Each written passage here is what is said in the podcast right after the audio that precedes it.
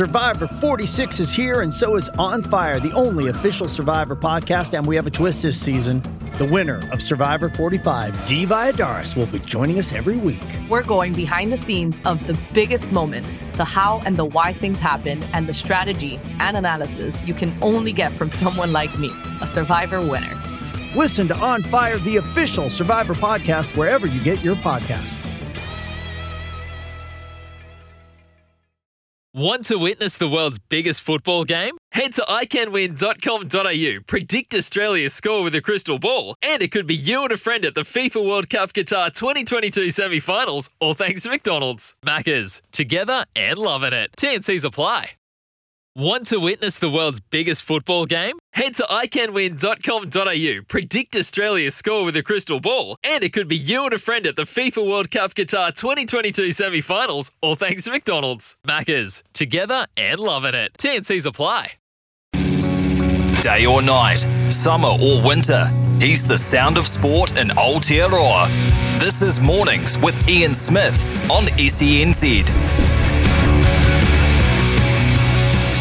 Morena, New Zealand, Melbourne Cup Day. Good God, it's my favourite day of the year. It beats Christmas, hands down. I just absolutely love it. So uh, I'm in the mood. I'm in the mood. And to add to the mood, I've got Andrew Bensley, who knows more about racing in Australia than Andrew Bensley. Well, if there is anyone, I'd have them on, but no one does. So I've got Andrew Bensley. Uh, Phil Tataurangi, uh, he's coming in at his 9.30 slot this morning. Uh, because we want to talk some golf. Danny Lee got a big paycheck. Wonder if he's taking a trifecta today. Uh, the man who should be in the Rugby Hall of Fame for breeding three All Black brothers. Kevin Smiley Barrett is with us. He should be in that Hall of Fame. Lavina Good and Mark Hinton with their uh, Melbourne Cup tips and some other goss as well. Louis Herman Watt, some uh, really late Melbourne Cup information. Paul Moati from the TAB and Racing God in New Zealand. Racing God in New Zealand just after 11 o'clock. Butch Castles. Butcher Andrew Castles just after 11 o'clock. And our Mount Rushmore this morning will be about the Melbourne Cup too. Surprise, surprise. Sport is our religion, and here is Smithy's sermon. Well, since the day Archer won the Melbourne Cup back in 1861, it has been, as they say, the race that stops a nation. And probably for around the last 60 years, it's the race that has stopped two nations. Sadly, now, COVID has pretty much done that too. 10,000 lucky ones will get to Fabulous Fleming this afternoon, 10% of the normal crowd. They'll do their best under life's new rules to ramp it up, to justify their attendance, to justify the occasion. There'll be suits and ties, fascinators and finery, and masks aplenty. Fun and profit will be the order of the day. The Lit Police will give their orders and issue their limits. Remember the office sweeps, the Calcuttas, the crowding round the transistors, or if you're lucky, the lone telly, the racing home from school, or taking the day off work to catch the spectacle and watch some equine history. The blokes would do the study, the form, the distance, the jockey, the trainer, the going. The ladies would prefer the pretty colours and the names. The ladies, more often than not, pick the winners. For many, it was their only wager of the year, their only gamble, but it was worth it. And whilst there'll be little pockets of pleasure, it won't be the same. The glory days are on hold. Christchurch people may feel just a little bit miffed. Melbourne, with all its COVID issues, can find room for 10,000 on their special day. And they are allowed down there, not one, for their whole week. For what? Possibly two cases in the last year. And if they can find the time, because they'll be really busy, Ashley in the cup itself might back number 11, because that's what he's after. And that, of course, is Knight's order. And Jacinda might back 19, because she's not. That she's ideal. Or she could Quinella it with number 6 for some Kiwi flavour, because she is the chosen one. The whole cabinet might want to chip in on the hot favourite, incentivise, and finally find some inspiration. There I go, backing names. I guess that's the sermon's box top four 2, 6, 11, and 19 in the hope of a bit of number one, a bit of twilight payment. For many, it will be a hugely memorable day, but just a fraction of those good old days. The commentary will be accurate, the hooves pounding, the whips cracking, the bookies sweating. There'll be joy, ecstasy, and a huge volume of disappointment. And speaking of volume, you romantics, you New Zealand fans of the Cup, and it's all worth it if you turn it up here. Here's a little teaser of the great day. By now, some 38 years gone, the champion from Waverley, Snowy, and the pumper. Here's to you. Savour it, everybody, and if you can, have a terrific Cup Day. 250 metres left to go. Kiyomare being tackled by Mr. Jazz and Noble Comment. Mr. Jazz on the outside. Noble Comment the centre. Kiyomare. No peer running on. Noble Comment on the inside and Mr. Jazz. Noble Comment takes the lead. Kiwi. Kiwi will beat them all. It's come from last. Kiwi. Kiwi's won the Melbourne Cup. A blistering performance. Kiwi coming from second last to beat Noble Comment and Mr. Jazz in the Melbourne Cup. What a run. Kiwi. 907 here on SENZ. And yes, uh, it will stop New Zealand or a large uh, portion of New Zealand today. And let's hope it does the same in Australia. It's been a hell of a 12 months, a hell of a period longer than that. But today is, uh, for a lot of people, a day to forget all that.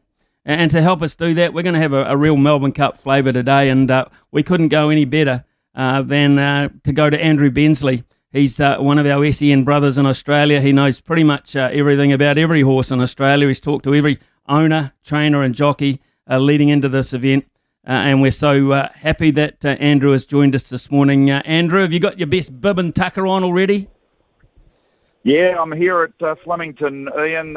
just excited to be a part of the day with 10,000 people able to come along. And I can give you a bit of a picture at just after 7 Melbourne time that the sun is absolutely up. It's going to be around 30 degrees for Melbourne Cup Day. There's not a cloud in the sky. Uh, the uh, last of the early morning track work, workers have been out there. The horses, I mean, uh, all the Cup horses would have been out this morning and done a little bit. Uh, but uh, the the uh, horses that may be running on Thursday or Saturday or next week, they're doing their last mm. little pieces. So that track work's about to wrap up, and then uh, the crowds roll in, in in just under 90 minutes from now. Well, 10,000, it's not 100,000, Andrew, but uh, they'll still have some fun, won't they? There'll still be some atmosphere. Oh, there's no doubt about that. Uh, we had 5,000 roughly on Saturday, and uh, it went off in a very quick manner. And, and uh, today, uh, it'll seem like when you watch it on the TV, it'll seem like it's still a very good crowd because – uh, the Victoria Racing Club have set up little uh, seats with umbrellas, and they're spread from you know uh, basically the three to four hundred metre mark right down past the winning post. So you know we're still social distancing and doing all that sort of stuff. And when people come, they have to basically, if they're out the front, they've got to sit on their uh, their own seats and not move around too much. But uh, even just talking with a group of jockeys yesterday uh, that rode here on Derby Day on Saturday, uh, they just felt it because it had been lacking for, you know, 18, 20 months that there was just no crowd. And we remember this day last year that John McNeil rode Twilight Payment to victory in front of nobody. So to have 10,000, it's, you know, it's like having a really good crowd today. Andrew, it's on, on days like this, you, you sort of uh, turn back the old memory clock a wee bit. I, I mean, I do. I go back as far as like uh, horses like Silver Knight from a New Zealand's point of view, Baghdad Note. Yeah. Um, you know, when when I was growing up. Well, what about you? I mean, you, it's been your life. What, what's your earliest or your favourite memory of, of Melbourne Cup days? Well, one of the early ones was Van Der Hum. Uh, I've just turned 60, so I'm going back a little while, uh, Ian, uh, and beyond that, there was obviously a few before be, uh, Van Der Hum, but it was the one that, uh, you know, I'm, I'm, I'm at school. Uh, in, in those days, the cup was at 10 to 3, and, you know, the, uh, the TVs were turned on or the radios were turned on, and you sat around it and watched it or listened to it. And, uh, sadly, in some way, that doesn't happen now. Well, I think it doesn't happen as much as what it is, unless you get a, a school teacher that uh, likes racing, I, I guess. But uh, Van Der Hum, it was atrocious conditions, uh, directly opposite to what we're going to get today. Uh, the race callers could hardly pick the colours up of the horses or the jockeys on their horses. It was just uh, a day, a slogging affair, and uh, Van Der Hum beat Gold and Black, trained by Bart Cummings, but uh, Bobby Skelton was on Van Der Hum, and it was one of those early memories. But you look at the history of the Melbourne Cup, and they've each got their tales. I mean, even Twilight Payment last year, in hundreds of years, people will be reflecting on 2020 Melbourne Cup and wondering why in the heck there was no crowd. So each of these races, uh, they you know they have their unique special moments. There there was nothing like the three Makybe Divas, uh, particularly mm. her third when she came back and stood in front of the crowd and uh, and realised, I think, in some way that she was pretty special. It was uh, those those memories. I mean, as you talk about them, I can see them uh, now myself. It was just it's just been a, a, a, day in, in the life, the first Tuesday of November, and you don't have to be a huge racing fan to acknowledge that either. But today um, we we see a horse in the, the field going for the Caulfield Cup, Melbourne Cup double. Um, some say the shortest priced Melbourne Cup favourite since uh, maybe even Phar Lap. Uh, it's got a poor draw. They say a very poor draw. Uh, we're talking incentivised here. Um, but, Andrew, it's a special animal. Look, it's just unbelievable. Uh, win, lose, or draw today, the, the rise in incentivised has been a staggering one. You know, it was battling to win a race going back to only April, May this year.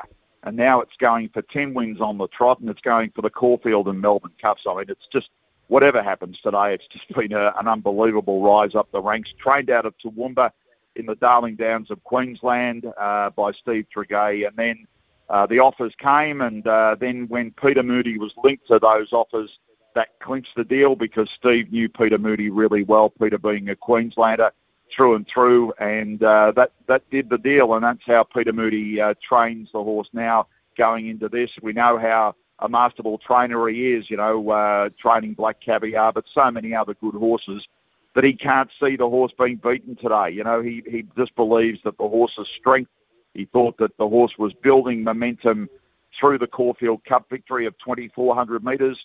Uh, that's the only thing. If he gets beaten today, then he didn't stay the two mile as, as uh, hard as the others do. Um, there's got to be a genuine starting race from probably, you know, a thousand metres from home. You can envisage that whether it's Jye McNeil on Twilight Payment or whether it's one or two others, there's going to be a push from that far out because they want to take the, uh, will make incentivise unsettled in trying to run two mile.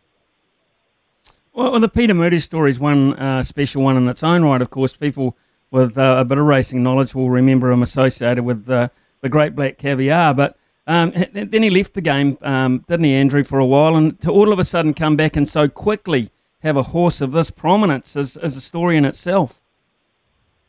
Well, I think it just tells us just how a horseman he is. You know, he's uh, he's been around horses all his life. I knew Peter uh, when I was working in uh, radio in far southwest Queensland at a place called Charleville.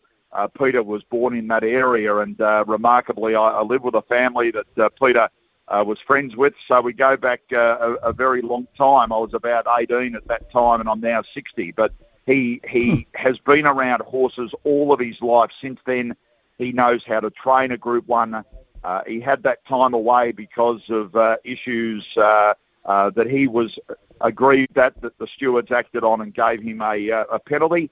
Uh, I think all of us, when he suffered that penalty, knew that he would come back at some stage, and thankfully for us, uh, he has because we don't need Peter uh, Peter Moody sitting on the sidelines and watching the races from home because as we've seen, he's put the final, final touches to incentivise, and here he is, the horse trying to make it the unique double of the Caulfield and Melbourne Cups.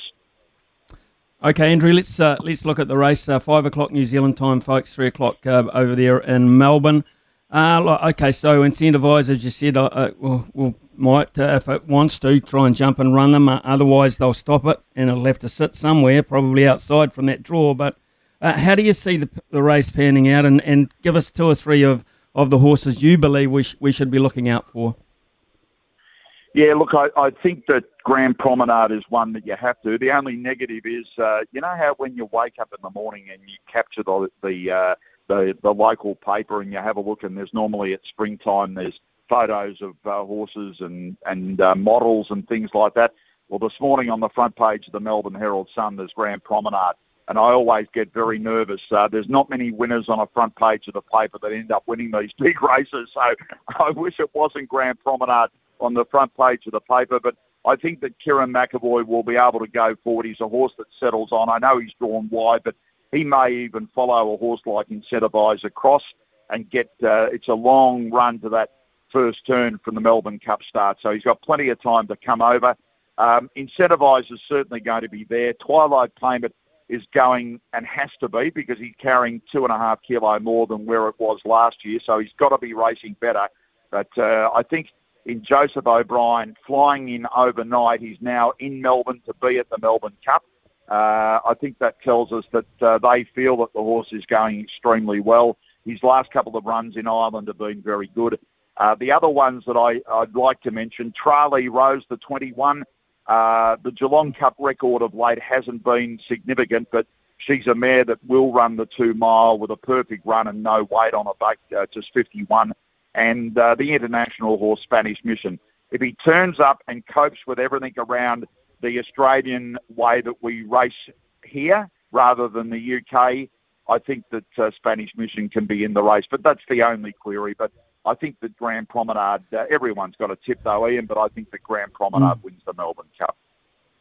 Thank you very much for that, Andrew. I've uh, made a note of that. Uh, look, one of our favourite sons, of course, uh, spending a lot of time and making a lot of money, or two of them really. I, I talk Chris Waller here and and um, and uh, James McDonald, uh, having a hell of a time of it and racing around Australia at the moment. How highly how highly do you rate James as a hoop? Oh, look, he's up there. You know, we there's often at this time of the year, who do you rate uh, Australia's best jockey? Uh, or, uh, you know, in, in, in New South Wales, who's our best jockey? That sort of thing. Well, James McDonald has clearly come across.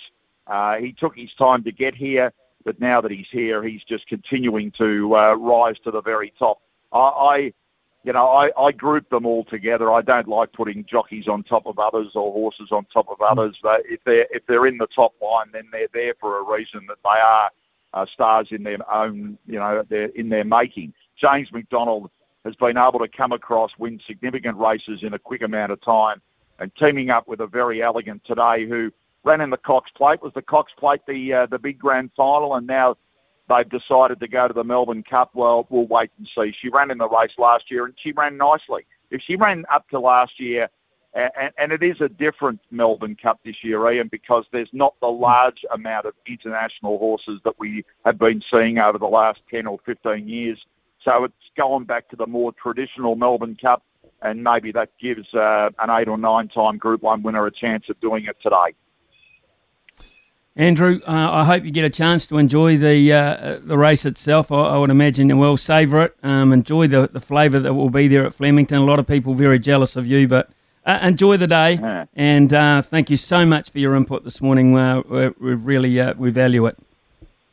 No, no problem at all. as I leave you, the, the it's just a the staff are here. The crowds are here in less than ninety minutes.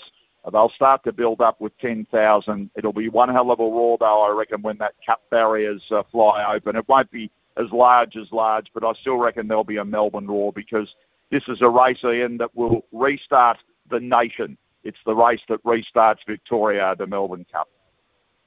You are a champion, and I love that. I absolutely love that phrase. Uh, Andrew, uh, enjoy the day, and again, thank you.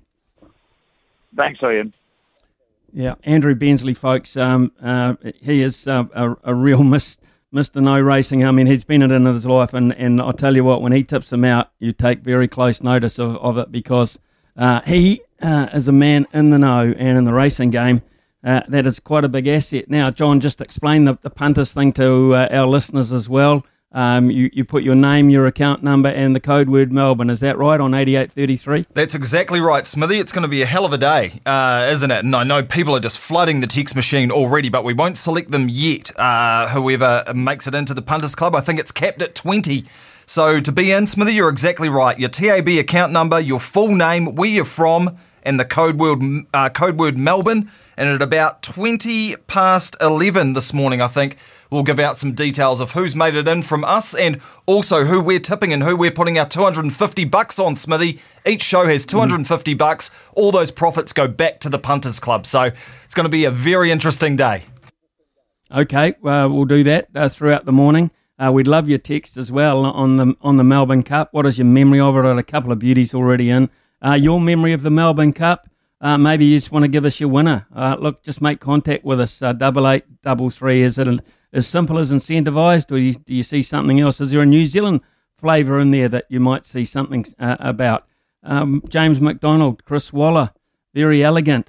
Uh, the New Zealand triple there, if you like, all the combinations there as well. The chosen one. Uh, we have interest. What about Ocean Billy with uh, Bill Pomari? What a story that is. And uh, after 11 o'clock, Butch Castles is going to tell us a wee bit about that character and uh, the, the thoughts of where he's come from to have a Melbourne Cup starter. It is a great race and it's got some great stories about it, and we'll try and enjoy them uh, throughout the next three hours. It's 9.22. Uh, Phil Tataurangi joins us this morning. He's the host of Tee Up, of course, uh, with Tee Up with Phil on, on 7 o'clock on Saturday mornings. Um, but also uh, of late, uh, Phil has been involved in a really uh, interesting podcast series. Uh, and uh, of course, there's uh, a reason behind that. It's called the Whisker Series. Uh, Phil, first of all, before we get on to the golf of the week, um, tell us a wee bit about that, please. Yeah, look, it's a, a great initiative. Obviously, the, the month of uh, November, not only Melbourne Cup month and Cup week down in uh, in Christchurch, Smithy, but uh, but it's a month where I encourage everyone to check in on their um, their, their health and well-being, and in particular for for men with their mental health and well-being. Um, the the Movember Foundation, founded a number of years ago internationally and here in New Zealand, uh, doing great work not only throughout this month to uh, to raise raise awareness and, and, and, get people connected and get them the help that they need. Uh, and we know that's um, certainly been a thing here over this last year or so, Smithy. Um, but it's really encouraging your mates to kind of get together and connect. And um, and so we've, uh, in partnership with the Movember Foundation, developed a, a small podcast series. It's uh, in partnership with us here at SENZ uh, talking to a number of different subjects throughout this uh, course of this month. Caught up with Slade McFarlane last week, Smithy, and he talked about mm. the black dog that uh, that followed him not only uh, throughout the back end of his uh, his playing career, but when he was trying to make that transition into the real world and wonder what the hell could I do? what sort of value did I have to society? when not being a being a rugby player, and, and a number of sports people make make those assumptions that, geez, I'm, I was good at this, but am I any good at anything else? And um, and look, he contemplated suicide. Um, he's not proud that he got to that situation, but I think a lot of people um, maybe have those sorts of thoughts and they suppress them, and we know that that doesn't help them out long term. So, great long chat that I had with uh, with Slay. We break it down to about a five minute small little podcast, and um, and we're going to have a number of different conversations with a number of different people over the course of this month. Fascinating. I, I did listen to uh, certain excerpts of that as well myself, uh, and it was uh, nice to hear from him, uh, Slade McFarlane. It was. Uh, it'd be nice to hear from Danny Lee. I'm sure at the moment too. He's probably a bit keener to talk than he has been for a while, Phil, because uh, he just put 578,000 US into his bank account. But what does that mean? Golf Golf Channel is saying yes, he's got his card back, and other people are saying no, he hasn't. He's close, but no. Yeah, break, let me break it down for you, Smithy. So uh, Danny had a, a, couple of injuries last year, self-inflicted one of them, and uh, ended up having a shoulder shoulder issue. Um, had a there's a, an image that came out that he had a fractured rib as well, and, and so there's a number of different injury issues for, for Danny back into last year. What that culminated to was a pretty unsuccessful year on the golf course. So he, he, he took a break in his schedule midsummer in in the states, uh, which meant that he had a minor, what's called a minor medical extension. So a, a small number of events to try and make up some lost ground from last season. Um, and so he started at the Fortinet Championship um, right right before the uh, the Ryder Cup there mid September. Uh, missed the cut out there. Went out to Bermuda this past week, and with the strong showing yesterday, he takes that performance yesterday, adds it to the points that he had last last year, adds them up, and does that get him inside the 125? So how I can break it down for you? Made 240, you, you hit the half a million bucks. That goes a long way. Mm. Everyone understands that. But the 245 FedEx Cup points that he made yesterday, add that to the 152 that he had from the 2021 season. He's just shy of 400. It took 440 FedEx Cup points to finish inside the 125 mark. So when they talk okay. about getting his membership back, if you finish inside the 150, Smithy, you get your membership back, but it's conditional membership. If he gets another 40 points or so in the next few starts, he then gets his full exempt membership back for the remainder of this season. Well, that was a giant step then, uh, and no other way to think about it. And when he stood on the 12th tee, he had a one-shot lead. When he stood on the 14th tee, he was uh, two behind. So uh, conditions, though, very, very tough. So uh, to get to those kind of numbers and those conditions, particularly uh, on the first and last days, quite outstanding golf. Yeah, really did. And, and uh, Danny's said at times when playing in those sorts of windy, tough conditions that they haven't necessarily been his preferred um, elements to play the game in. Um, and, and that maybe speaks to uh, his attacking style. Um, likes to put the ball in the air, um, likes to shoot at a lot of flags, likes to be very aggressive. And we've known the, the Danny Lee that we've seen on the PGA Tour throughout the years is he's a birdie making machine.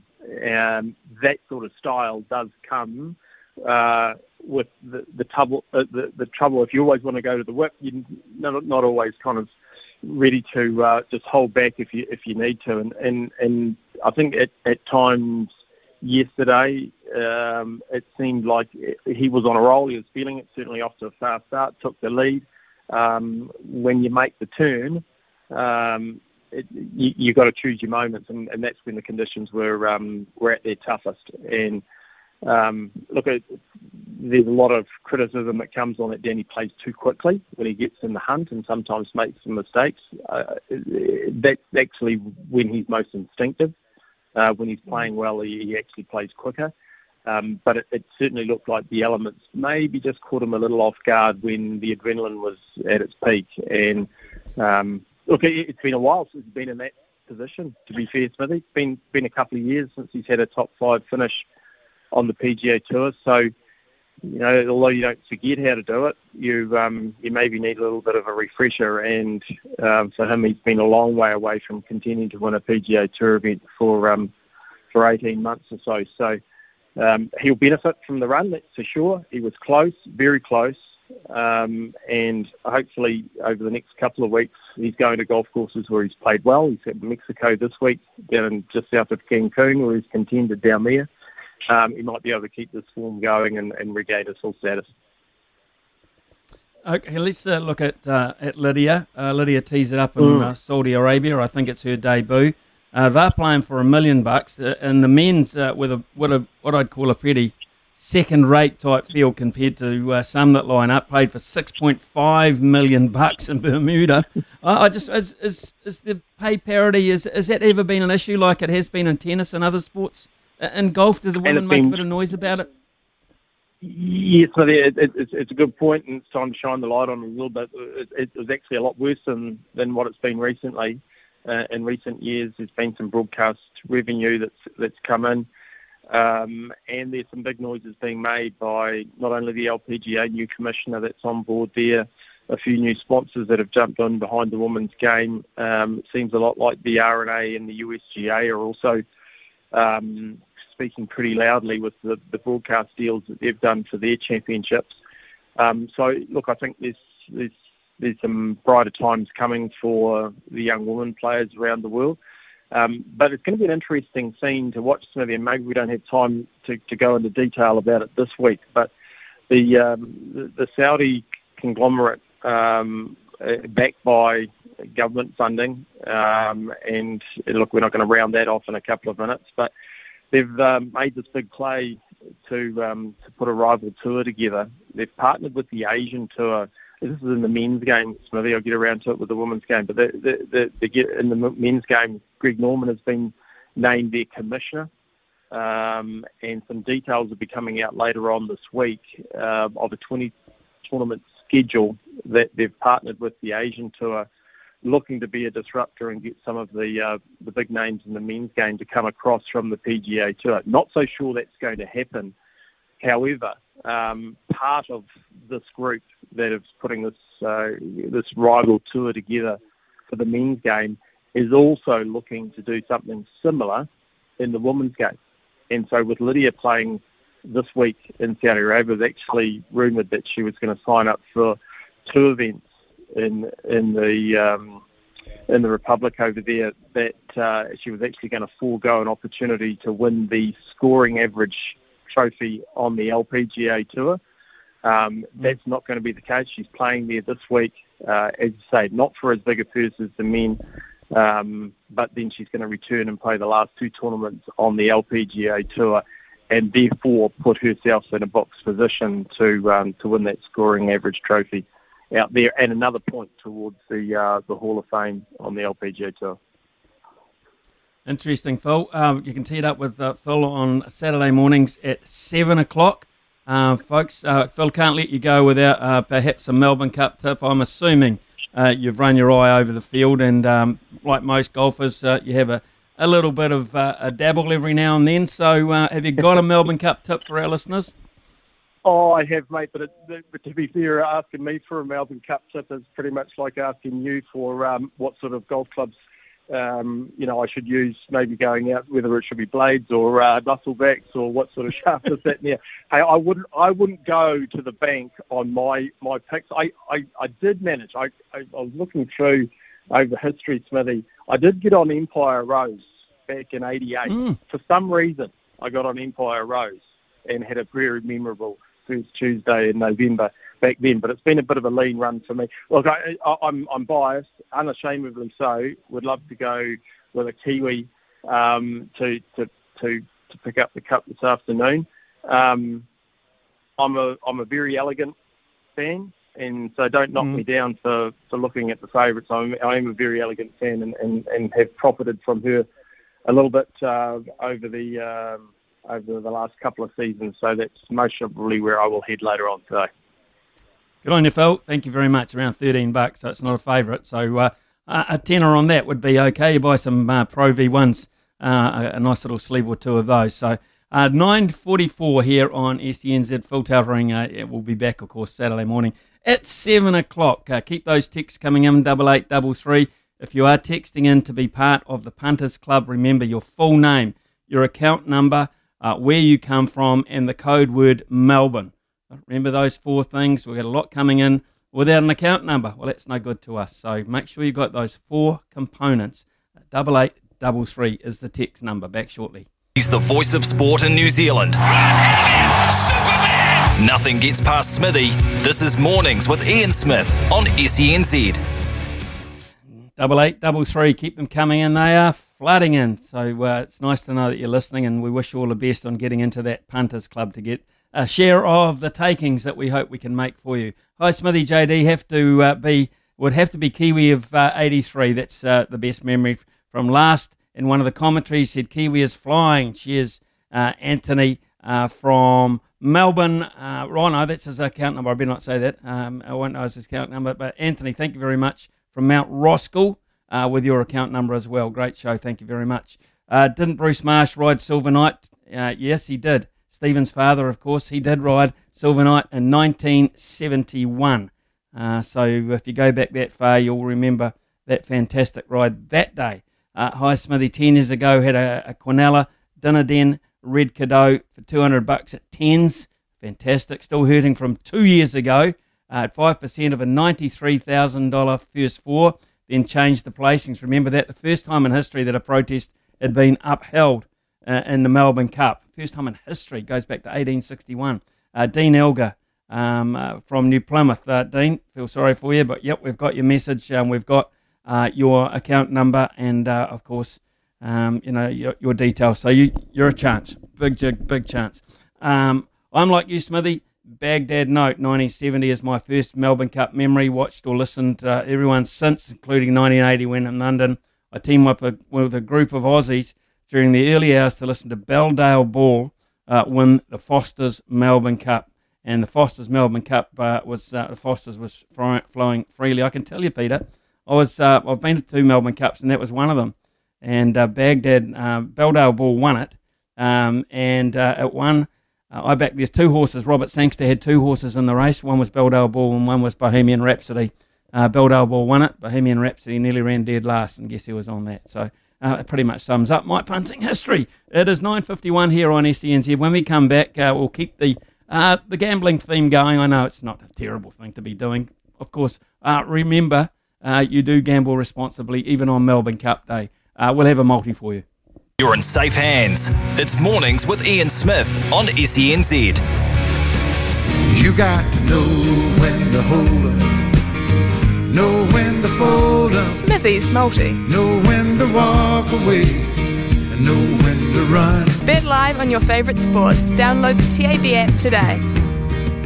So yesterday, Dallas uh, did beat the Minnesota Vikings at 210, but the Braves, after leading 4-0 after a Grand Slam home run in the first innings, ended up uh, giving up that lead and losing to Houston. So Houston is still in it. Uh, still in it. It's 3-2. Uh, we'll have a look at that uh, tomorrow. That's Major League Baseball, of course. Today, uh, the Kansas City Chiefs, Monday Night Football in America, they'll beat the Giants by 14 plus. And Mahomes will get it right today. Don't worry about that. $2.11. Uh, some tennis uh, from Paris. Bautista Agut to beat uh, Duckworth at a buck 29. And then because it's Melbourne Cup Day, I've put uh, a Melbourne bet on. It's not a cup bet, but it's a horse called Profit here, ridden by James McDonald to win race six at $2.70. That'll multi up at $7.35. 211, 129, 270, $7.35. John, as we head into the news, uh, something coming through uh, from the Blues, I understand. Yeah, man, holy moly. Like, they've made some good signings, haven't they, under Leon MacDonald during their time in terms of players, but this one might be the best of them all. It's um, He's come full circle. This is Joe Schmidt we're talking about, one of the best coaches going around in the world, of course, led Ireland to two victories over the All Blacks. Used to be the Blues assistant coach way back in 2004. So now Joe Schmidt has signed on with the Blues as a support coach. Smithy. So Liam McDonald's a very good coach, but I guess when Joe Schmidt's available and he's been attached to the region before and the team before, you get him on board in any sort of way you can and a support coach. Have you heard of that before? I have not heard of a support coach. Well, I, suppose we've heard of that type of role. Um, it's called a mentor as well, isn't it? Um, basically, and a consultant, a mentor, an overseeing coach, a support coach. Uh, so it's a tag, uh, and you can bet if you're going to go to the bo- uh, the bother of trying to convince Joe Schmidt to to take the job and get him involved, you'll listen very carefully uh, to what his support has to say. So that's a good signing. And another one too was that did you say a defence coach as well added there? Yeah, Craig McGrath, who we've had on the show before, assistant coach at Auckland. Uh, he's got himself a wee promotion to be the defence coach. So. And I guess that's taken over from Tana, so big shoes to fill there. But a um, couple of good signings for the Blues, who of course will have Beauden Barrett next year. They have broken that Super Rugby title drought, Smithy. I can hear the fans now already. You know, a lot of people putting on uh, punts today. A lot of people might put on a futures bet on the Blues next year. If they do with their winnings, it might not be a silly idea. So there you go, nine nine fifty nine here on SENZ. There's a lot of text coming through. Uh, quite clearly, uh, the Melbourne Cup does bring back a lot of memories for you. We'll be reading them out uh, throughout the morning. So thank you for that, and don't forget, of course, to keep coming in. Double eight double three, your name, where you're from, your TAB account number, and the password, which is Melbourne. You go into the draw uh, for the Punters Club, the special Melbourne Day Punters Club in operation later this afternoon. This is Mornings with Ian Smith.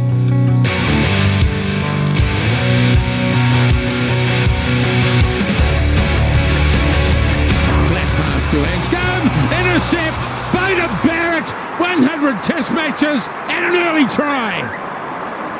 Beauden Barrett. What a magic moment for him to run out in his 100th test, equally to be able to go in underneath the sticks. Three minutes into this test match, what he did really well defensively here is he put himself in the space of the runners. He got up quickly, he went into the zone where the, trend, the runners who were coming from deep were going. Anscombe just left the ball into space for them to hit. McNicholl, who's done nothing wrong at fullback, Johnny McNicholl. And here's an intercept. They won't He- stop him. He's going to do it again, you know. Oh, and he goes. Beauden Barrett. Got to have your day when you've got the silver boots on. Beauden Barrett just been named man of the match, 100th test. And in the dying moments of the game, he's probably going to seal the fate and score the last try to cap off what has been a great afternoon for the All Blacks. Were your Taranaki family doing anything special for, for your 100th back at home? Yeah, um, they they sure are.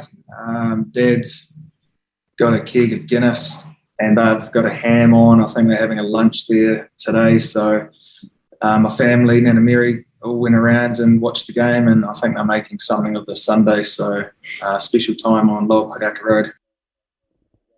Well, that was Beauden Barrett on Sunday morning after his man of the match display. Brilliant, wasn't he, against Wales in his 100th test? And uh, watching from uh, the family farm in South Taranaki was his dad, Kevin Smiley Barrett, who joins us now.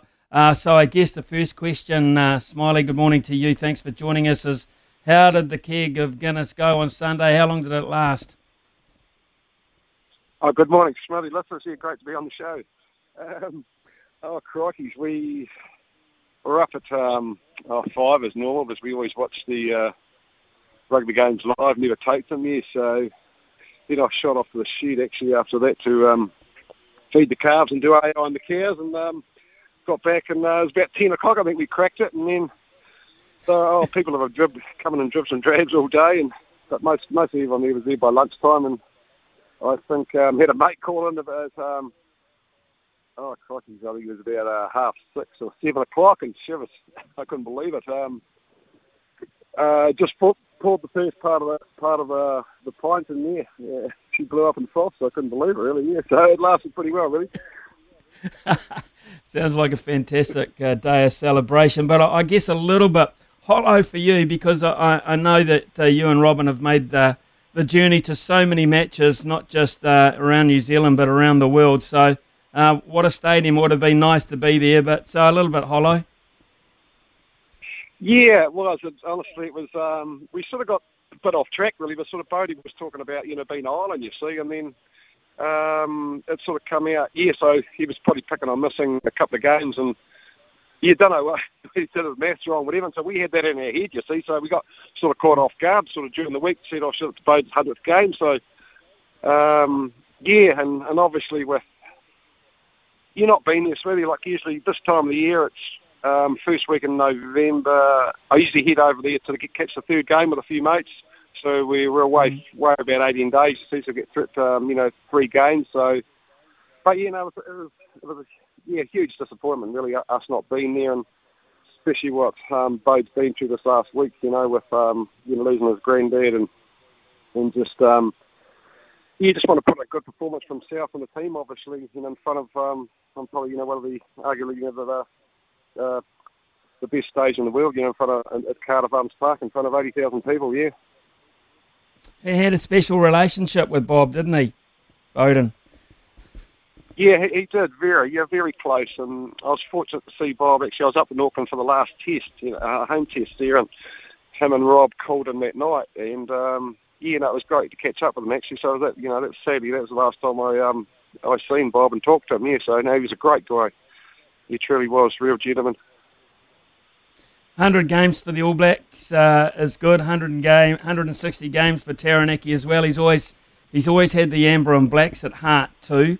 Um, sorry, that's you. 167 games for for Taranaki. Uh, you played Smiley. So, uh, how do you, how do you equate that? How do you how do you equate that? Because Beauden's always been keen to get back there. That's the point I was making to play for the Amber Blacks anytime he could.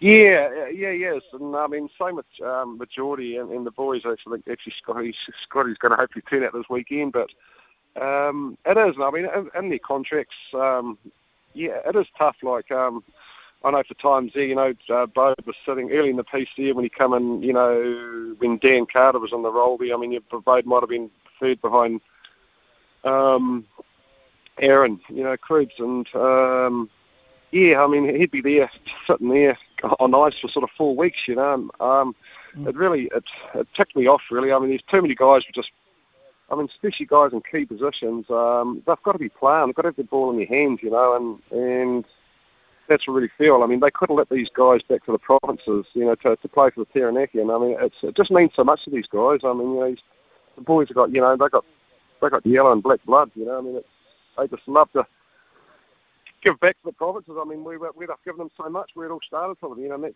sadly at this this day and age, it should happen more often. You know, All Blacks should get back to their provinces. It, it even goes deeper than that, though, for, for Beauden and your family as well, doesn't it, too? Because it goes back uh, to the Coastal Rugby Club. So, who, who were his influences back in those early days when, when you saw his talent starting to develop? Um, yeah, well, initially, uh, um, yeah, well, initially I, I coached the boys. Uh, my brother Philip coached um, the boys initially. That was for Pungarehu Primary, um, and that was um, Cloud Shield was big in those days. Um, that, that was a school school competition.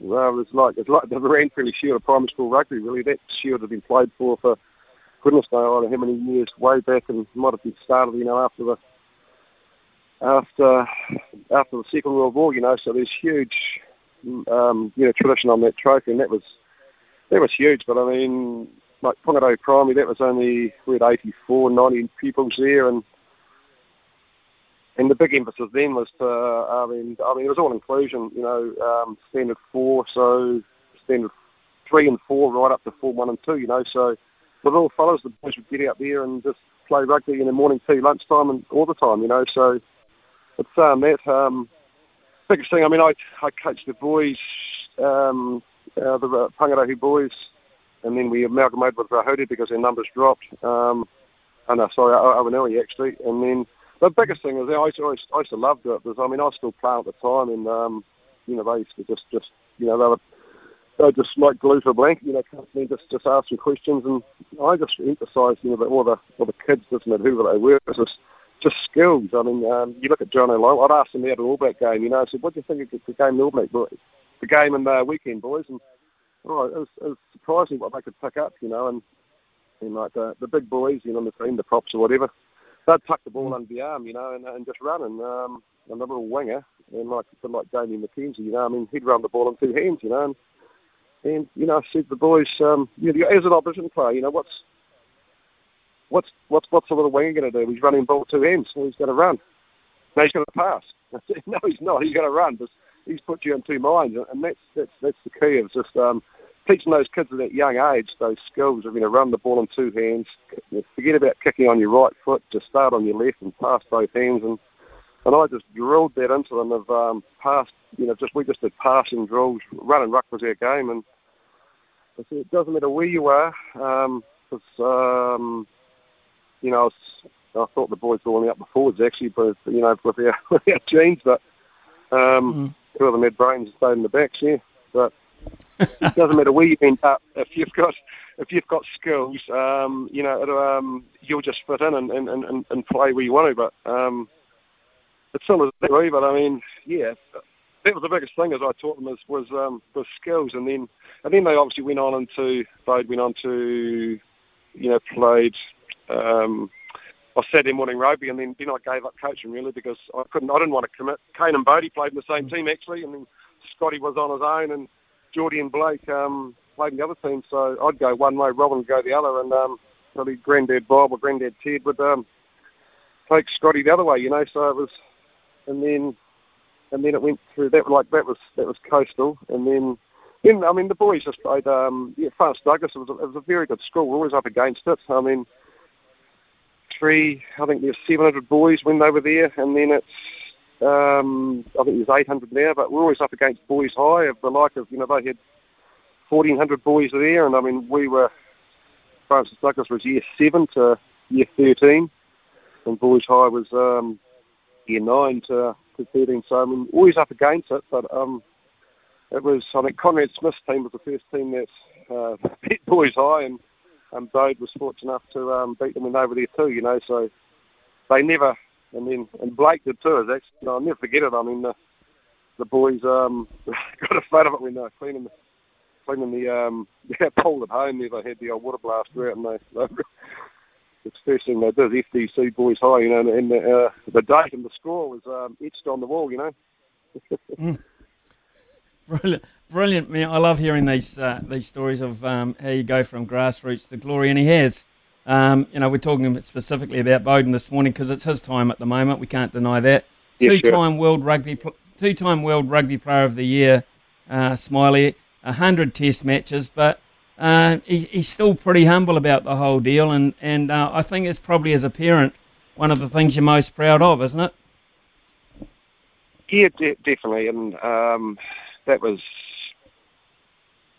um, like so, you know, the weekend just the week just time was very hard for very hard for him. You know, just just building up. So he just wanted to put in. He's Bade's got high expectations. You know, he trains um, trains bloody hard. Um, he just wants to be a perfectionist. He wants always wants to better his game. You know, so um, yeah, so sorry, Smithy, what's the question? I've, it's, it's got, Oh, look, uh, you know, he's he, he's come so he's come so far, Smiley. That's the thing. I mean, uh, you know, from those roots there in coastal to to be deemed to be two years um, uh, World Rugby Player of the Year. I mean, the best player in the game, coming from uh, from those roots that you've just talked about. It it's an astonishing thing to look at from any point of view, but uh, for him to take it in his stride and, and just carry on is I think is the feature and. Uh, to reflect on it as a parent, uh, it's almost, I mean, not many get to do that. Yeah, I, I know. We, we were we're extremely proud of Beauden's achievements, and but yeah, that's just the, the sort of kid he is. He just you know he puts puts everyone you know before himself, and and, and honestly, Smithy, that the the second time over there, he was yeah. I mean, he was he honestly didn't think he played good enough to, to get it. As I mean, the first year he was, you know, I've seen a few highlights. Someone sent us a few highlight reels, you know, just as the way what he did that year. And but it's all round. Someone sort of explained to me of you know that it's not just on the field. It's all around attributes of you know picking up that award. It's off the field. Um, uh, stuff as well, you know. But and honestly, that second year, he didn't think he was worthy of it. And he was, he was, well, I wouldn't say he was embarrassed, but he just, you know, didn't. He can sort of well, you know, he walked up there and, and claimed the prize as though he was sort of, you know, what, um, didn't expect it. You know, I mean, that's the sort of guy he is. You know, he's, you know, which, um, you know, most guys would get up there and, you know, take it both hands. But he was sort of, well, not reluctant, but you know, just thought, didn't think he would play. Well, you know, for both standards, as good as he had the year before, but but still saying there. he was he was good enough to um, take the award. You know, so it just yeah, it just goes to show what um, you know goes through his uh, goes through his mind. What can you give us your honest thoughts, uh, both uh, both you and Robin, when you first heard that he was going to the Blues? I mean, you know, Hurricanes for such a long time, Taranaki. I know Taranaki associated with the Chiefs now, but Hurricanes really, Smiley, to be fair. And all of a sudden he becomes the Blues. What did you have anything to say at that point?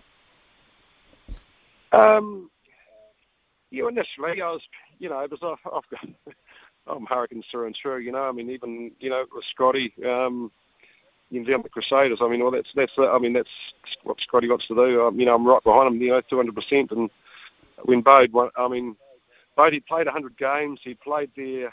Oh, crikey, how many years? Nine years, I think. I can't remember offhand, but I mean, he, he'd like I say, he'd, he'd given everything to them, and I, I mean, uh, yeah, I, it sort of struck me by surprise, really. And um, but I thought at the end of the day, well, I mean, Hannah was up there. You know, his family's up there. That's where they want to live, and it just made more sense. I know Dan Carter, you know, travelled to Canterbury, but um, mm. they thought, well, you know, I've given. I mean, he loved the Hurricanes through and through. I mean, he owed everything to the Hurricanes. I mean, you know, he wouldn't be where he is now if it wasn't for the Hurricanes. So it was a hell of a decision for him. I mean, he just didn't chew it over And you know two weeks. He, it was, you know, it was it was a six month to twelve month decision, you know, for him to to make. And you know, at the end of the day, um, when Bode sort of said, well, you know, it's he doesn't know the Hurricanes anything. Um, you know, there's a lot of people that were a bit ticked off, you know, but I mean, you know, he'd given them 100 games and he won them a championship. So, um, yeah, um, it is what it is, you know. And so, um, you know, we, we were 100% behind Bode. You know, just go up there and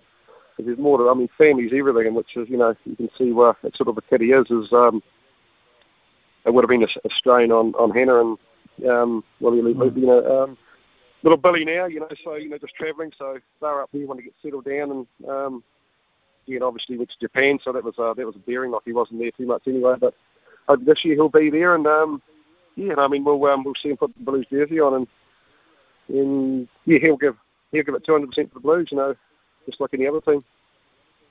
Uh, just finally, um, I mean, a lot of people would love to and do have sons play for the All Blacks, but I mean, your your chest must just burst when you see them all lining up together at that damn national anthem. I mean, you, you, as a father, you must just think, hell's teeth. And how the hell do you watch a game of rugby live when you got three sons playing in that, the damn thing? Um, yeah, it's it's it's really special. We are, um, you know, we take nothing for granted. Um, you know, every time the boys' names are read out, you know, um, well, initially when Bo's name was first read out, you know, God, we celebrated it. You know, we had a few drinks that night, and and same with uh, Scotty and then Geordie, and um, it's just something we just, you know, we're just truly blessed to have. You know, but you know, let alone to have one one you know, um, one All Black, you know, three is just is just out of this world. So it's sort of, um, yeah, it's like a, we just take every, yeah, we, just take every, um, um, every, I mean, um, when the boys are there, like I say, we, we, we just cherish every moment because we know one day that's, you know, um, well, you know, the weekend, you know, the Bode could have had a career-ending injury, or or Geordie that fact, you know. So I mean, we just we just take every game. We just we're just so blessed that they're there, you know. And we just cherish every moment. So that's why, um, yeah, that's why just, we just love watching them. And but saying that, I mean, Robin's she's she's terrible. I mean, she walked, she got hot and flustered. You know, about five minutes in, she had to go and have a shower and cool down, and come back. But you, she's she's she's had to go for walks up the road halfway through a game, but she can't take the stress anymore. But um, yeah, I'm sort of healing the piece. I sort of yeah tried to contain it, but I mean it was uh, um, it, it was very hard, really, especially when Bode was kicking you know crucial tight games where. You know, Bode got sort of a bit of a reputation to be the sort of money man at the end to come on, you know, the um, super sub, you know, to, to do something. And, um, yeah, you're just sort of relieved that sort of comes off at the end or they get the result, you know. So, but yeah, I mean, it's, it's just expectation too. You got the three boys in, you just want them to play well. I mean, you don't want them to you know make mistakes and that, and it's sort of we carry that pressure too. You know, I've just want them to put in a good performance. You know, at the end of the day. So, and yeah, I mean, sure, most of the time they do. So you know, we can after the game we don't full thank God for that. You know, I mean, it's it's sort of like that. It's sort of yeah, you sort of say well, thank God for that. Most of the time, that you know, we got we get the result. You know, so yeah.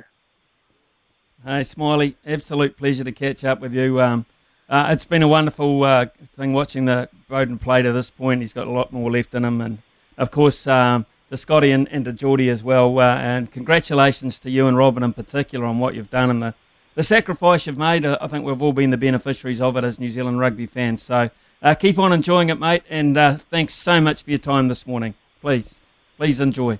That's that's a pleasure, um, Smithy. It's uh, you on the show. Have a good day, eh? Yeah, cheers. Good on you. Kevin Smiley Barrett there, folks. Uh, father of, man, oh, the pride. The pride just must burst every single day um, that um, uh, he watches those kids run out. And they're just his kids at the end of the day. They're just his kids. Uh, 10.22 here on SENZ when we come back. It will be panel time. Talk, big opinions, the panel. Two part panel this morning. A quick uh, go before uh, the news at 10.30 and then we'll come back in earnest as well. Uh, Lavina Good with us this morning. Mark Hinton. Uh, Mark just had a quick chat with Kevin Smiley Barrett. Uh, the Barrett family story is uh, quite unique and Bodie getting that 100th at the weekend and playing pretty damn well.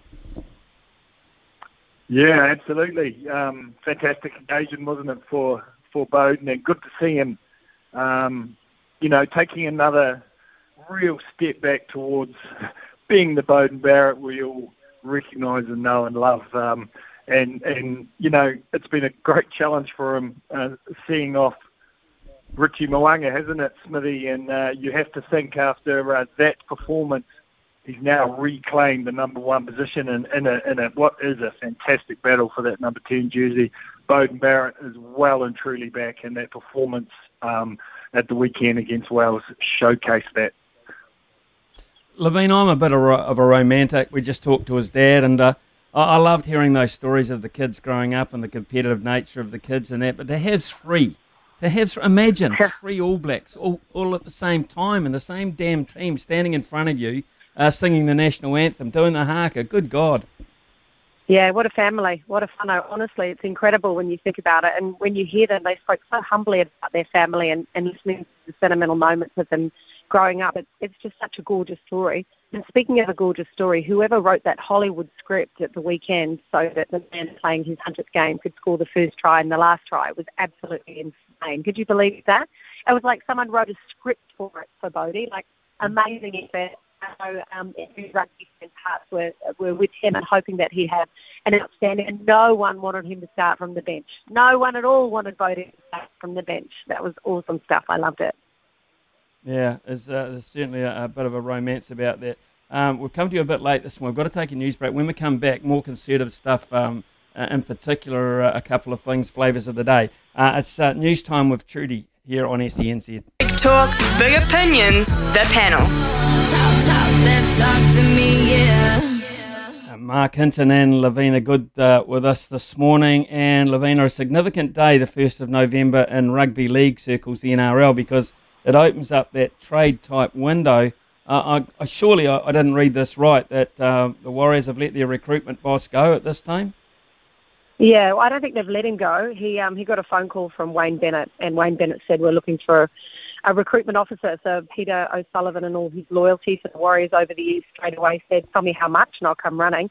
Um, I don't probably support the views of many people with Peter O'Sullivan. I haven't enjoyed what he's done over the years for the Warriors. I'm glad to see him go. To be fair, the timing's crap, absolute crap, because I know the Warriors are trying to get Joey Manu from the Roosters and also Niukore from the Eels across the line. And I also know that Peter O'Sullivan has been working with those players as a recruitment officer. So if we find out those players go to the Dolphins, you'd certainly be questioning the integrity of Mr. O'Sullivan. But honestly, Smitty, over the years, I think the biggest problem for me in terms of him being the recruitment officer is it's just been the one-off buys. And I know who was really responsible for Addin Fonua-Blake coming, but that's just a a player that's going to hang around for a couple of years, a journeyman, put in an effort and go.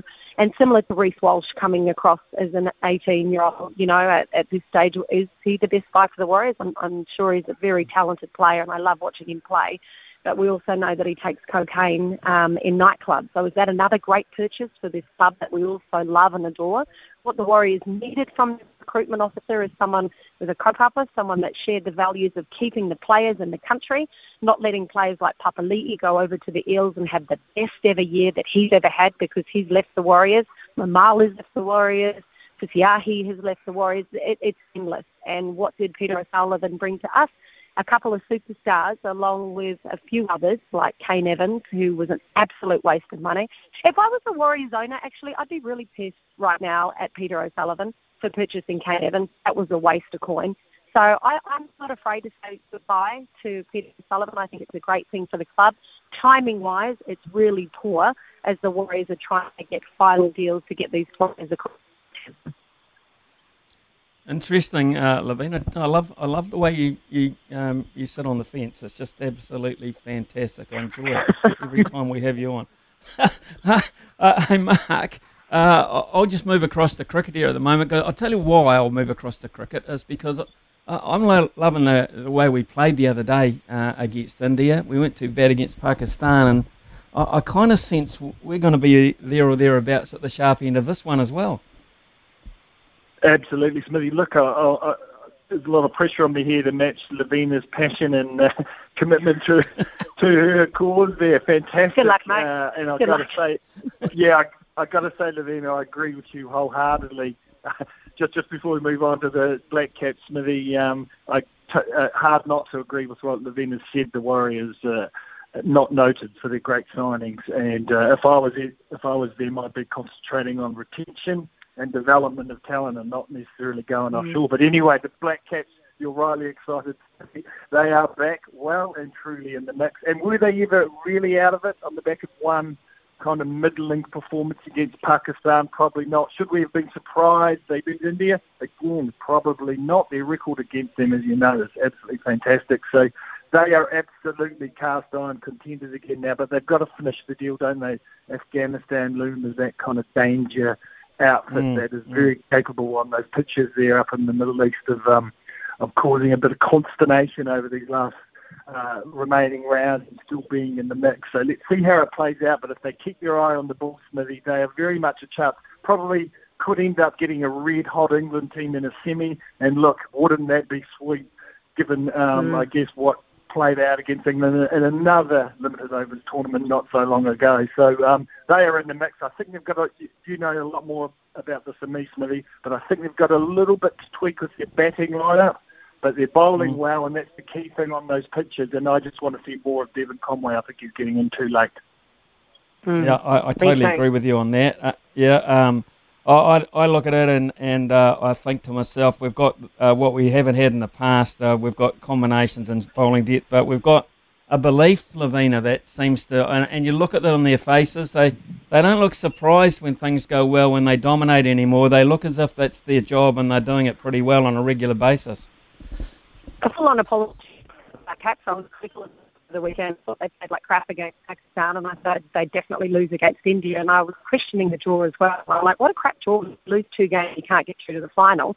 Now we know that they can beat Namibia, Scotland, um, Afghanistan, and, and, and remain in the competition. But I really critique the, the batting lineup, and um, I, you know, I, I, I love Guptill, I really do, but I saying, real Guptill, please stand up, please stand up, please up like you did in 2016, which was a long time ago. 2016 was a long time ago.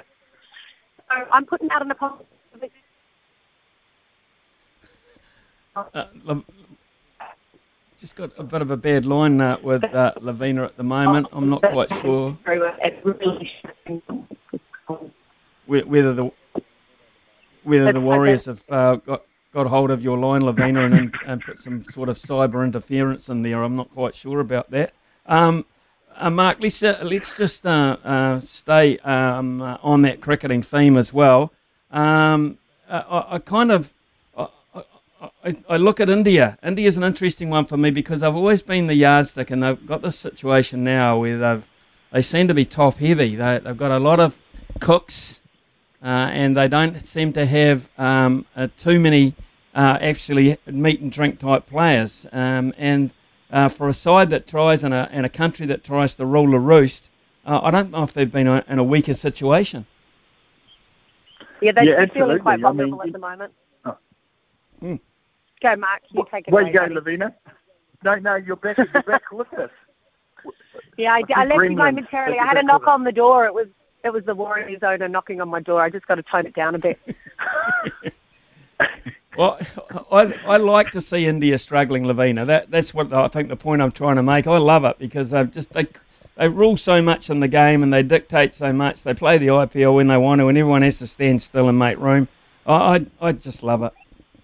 Me too. I, I've been to India on four occasions, twice socially and twice for work. And as you know, Smitty, every literal piece of blade of grass is played upon by a young cricketer. So they're very passionate about their sport and they've always supported it. But they showed a vulnerability, I do believe. And it was interesting to see the coaches come out for India and critique them for not being brave enough to take on the Black Caps. So it looks good. And it's also generated more interest in the competition. I'm really pleased for the Black Caps on the back of that poor effort against Pakistan. Hey, hey, Mark, can I just jump in on one that's just emerged to us this morning? Uh, did you have any insight into uh, Joe Schmidt going to the Blues as a support coach? Yeah, I hadn't heard it was this imminent. I know they've been sort of um, sniffing around as a lot of people in rugby have been since the 2019 Rugby World Cup. Um, and he finished up with Ireland. Joe Schmidt, a very highly respected international rugby coach, um, back to New Zealand, as we know, has taken some time to spend with his family.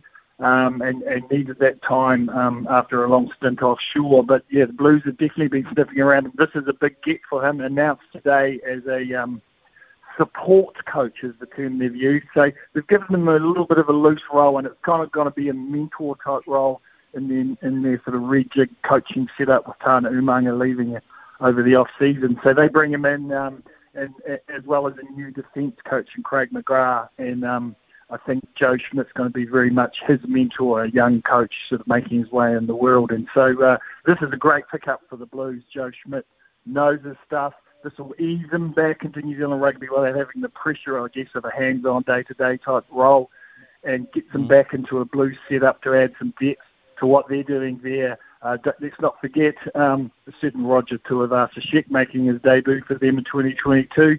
I think the Mm. more experienced hands on him, the better. Yeah, good point. Very, very good point, actually. Uh, Mark, uh, uh, Melbourne Cup tip, uh, first Tuesday of November.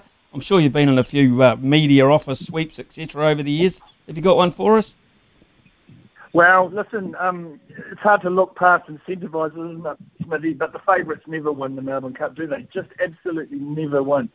So um, um, if I was going to look outside of incentivised, I like the look of um, New Zealand bred Aussie trained mare, Verry Elleegant. Look, it's uh, it- it's going to be up against it. Its draw is terrible, 19. It's carrying a little bit more weight than it did last year, but it's been racing well. If it gets a good run, it's got James McDonald on board. I give I give her a chance um, for, to return a bit of money for you. But look, mate, it's the Melbourne Cup, and it's in many ways it's one of the great races because anything can happen and anybody can win. if you're ever going to have a pup, this is the race to do because you can win some big coin. Anything can happen. Good on you, uh, Mark. Uh, Lavina, we, we, we must get an opinion from you because uh, we haven't had one yet this morning. Um, a Melbourne Cup, a a possible, possible Melbourne Cup winner for you? I love the Melbourne Cup. I'm, I honestly love it. It's one of my favourite events. And my daughter was born on the 2nd of November, 18 years ago. It's her birthday today, wow. Mark and City. So 18 years ago. And for the past 18 years, I've been putting money on number 11 and number 2 and every time I get a frickin' donkey, I swear to God. And this year, this year is the year for me. Number 2 is incentivised. A winner, a winner has to come through this year for the first time ever and I'll win money. And I won't be giving it to her. Well, I'll be taking it straight down to the pub. or you can take her to the pub, can't you? Or she not with you well, at the I moment? can now, mate. I know, yeah, I Yeah. can take her to the pub, yeah. and, and she can she can actually go up, or they she can't go to the bar at the moment. But when they when they come to your table, she can actually order and pay now. Isn't that nice? It's happening. The paying Smithy, part, what- that's Smithy, questionable. That's questionable. Smithy, what is this thing you speak of? A pub? I do not know of it. Must have come that live in Auckland. that, that was Auckland. that, that was great. Okay, you live in Auckland. Hard luck. Okay, um, uh, but enjoy anyway. Enjoy the day. Uh, that's the most important thing. Uh, Mark Hinton and Lavina Good, uh, as I said, were the panelists this morning, uh, and that was uh, great. We'll have another one uh, tomorrow morning. Uh, we're going to have Butch Castles after 11 o'clock this morning, uh, and he'll uh, give us some uh, more information regarding the big race. It's also a race day today at Te Rapa. Uh, when we come back, we've got a, a lot of text to read out, although they've just disappeared off my screen for some reason, which is a bit annoying. Uh, and uh, we'll, we'll try and read those out, and also we'll visit the TAB and see what's going on there and talk to Louis Herman Watt. Stumps to behind the mic. You're in safe hands. It's mornings with Ian Smith on SENZ. Yeah, 1047, we've just been advised uh, that the fut- uh, future score has been scratched out of the Melbourne Cup. Now, future score was a 100 to 1 shot, so it probably wasn't going to win the race. But uh, ironically, what it does move that the horses outside uh, that barrier draw um, come in one. Um, so, uh, future score was drawn at 15. The ones outside come in one, uh, which means Verry Elleegant, Elleegant comes into the dreaded 18 gate. Why is it dreaded? Um, apparently, I heard this morning, no horse that's drawn 18 has ever won the Melbourne Cup. So, uh, Verry Elleegant. Uh, it's a, a real a decent chance in the race, particularly if she's right. Uh, she uh, performed beautifully last year in the event. I don't think she was given all favours by Mark Zahra, but she's got uh, James McDonald on this time around. So uh, uh, Chris Waller wouldn't line her up if he didn't think she had a chance. Keep those uh, coming in. Double eight, double three. We want your name, where you're from, your account, TAB account number, and the code word Melbourne. We need that to come in. Uh, and those people that are lucky to get out of the draw into the Punters Club today, uh, that will be announced uh, around four o'clock this afternoon as they begin the drive show and the boys take over as well uh, with the Punters Club, our special edition of the Punters Club. Uh, when we return, uh, we will go to the TAB ourselves and we'll also talk to Louis Herman Watt. The loveracing.nz update. Your home for everything thoroughbred racing. Visit loveracing.nz. Racing's biggest fan. And yes, he is one of uh, racing's biggest fans. He is Louis Herman Watt. And here we are. We're uh, hours away from uh, one of the great race days of the year, without doubt, Louis. Um, I would imagine you're hugely excited, but hugely informed as well, and that's what we need. What can you tell us? Yeah, well, Smithy, I'm tied to the desk. That's why I'm not down in the studio. I haven't been able to get down in time. Just head in the form, trying to work out what's going to go on today. It's just, it's a great mystery as well as the great race, isn't it? It's just trying to explain to someone in the newsroom just before, though, about the kind of different race that is this year. You know, they were saying, oh, favourites never win. Favourite will never win the Melbourne Cup. Um, you get told every year the favourites are cert. I was thinking, well, the thing, the irony, the, the true irony about the Melbourne Cup is that you never really know who's going to win because there's so many chances. You've got the European form mixed with the American form, mixed with, you know, the true staying form. You're doing the pedigree form. But this year, and I've thought long and hard about this, and I didn't want to have my arm twisted so simply, but the closer Incentivise gets to $3, the closer I'm getting to saying, if you're not on, you're a moron. I just think he's different, Smithy. I, I agree with you. I absolutely agree. I've never been more certain um, of a Melbourne Cup winner. I think, well, not in recent memory anyway. Uh, he just uh, he's just a different animal. He's in a different league. Uh, I read an article this morning where Jimmy Cassidy said just wins, and he knows what it's like to sit on a, a champion horse and what they look like, particularly at Cup time. Uh, Louis, it's a huge race day. Any anything else possibly you might make a buck on leading into the Cup or after? I'm, I said it this morning. I'm interested in uh, oh, I'm interested in race three at Te Rapa. Actually.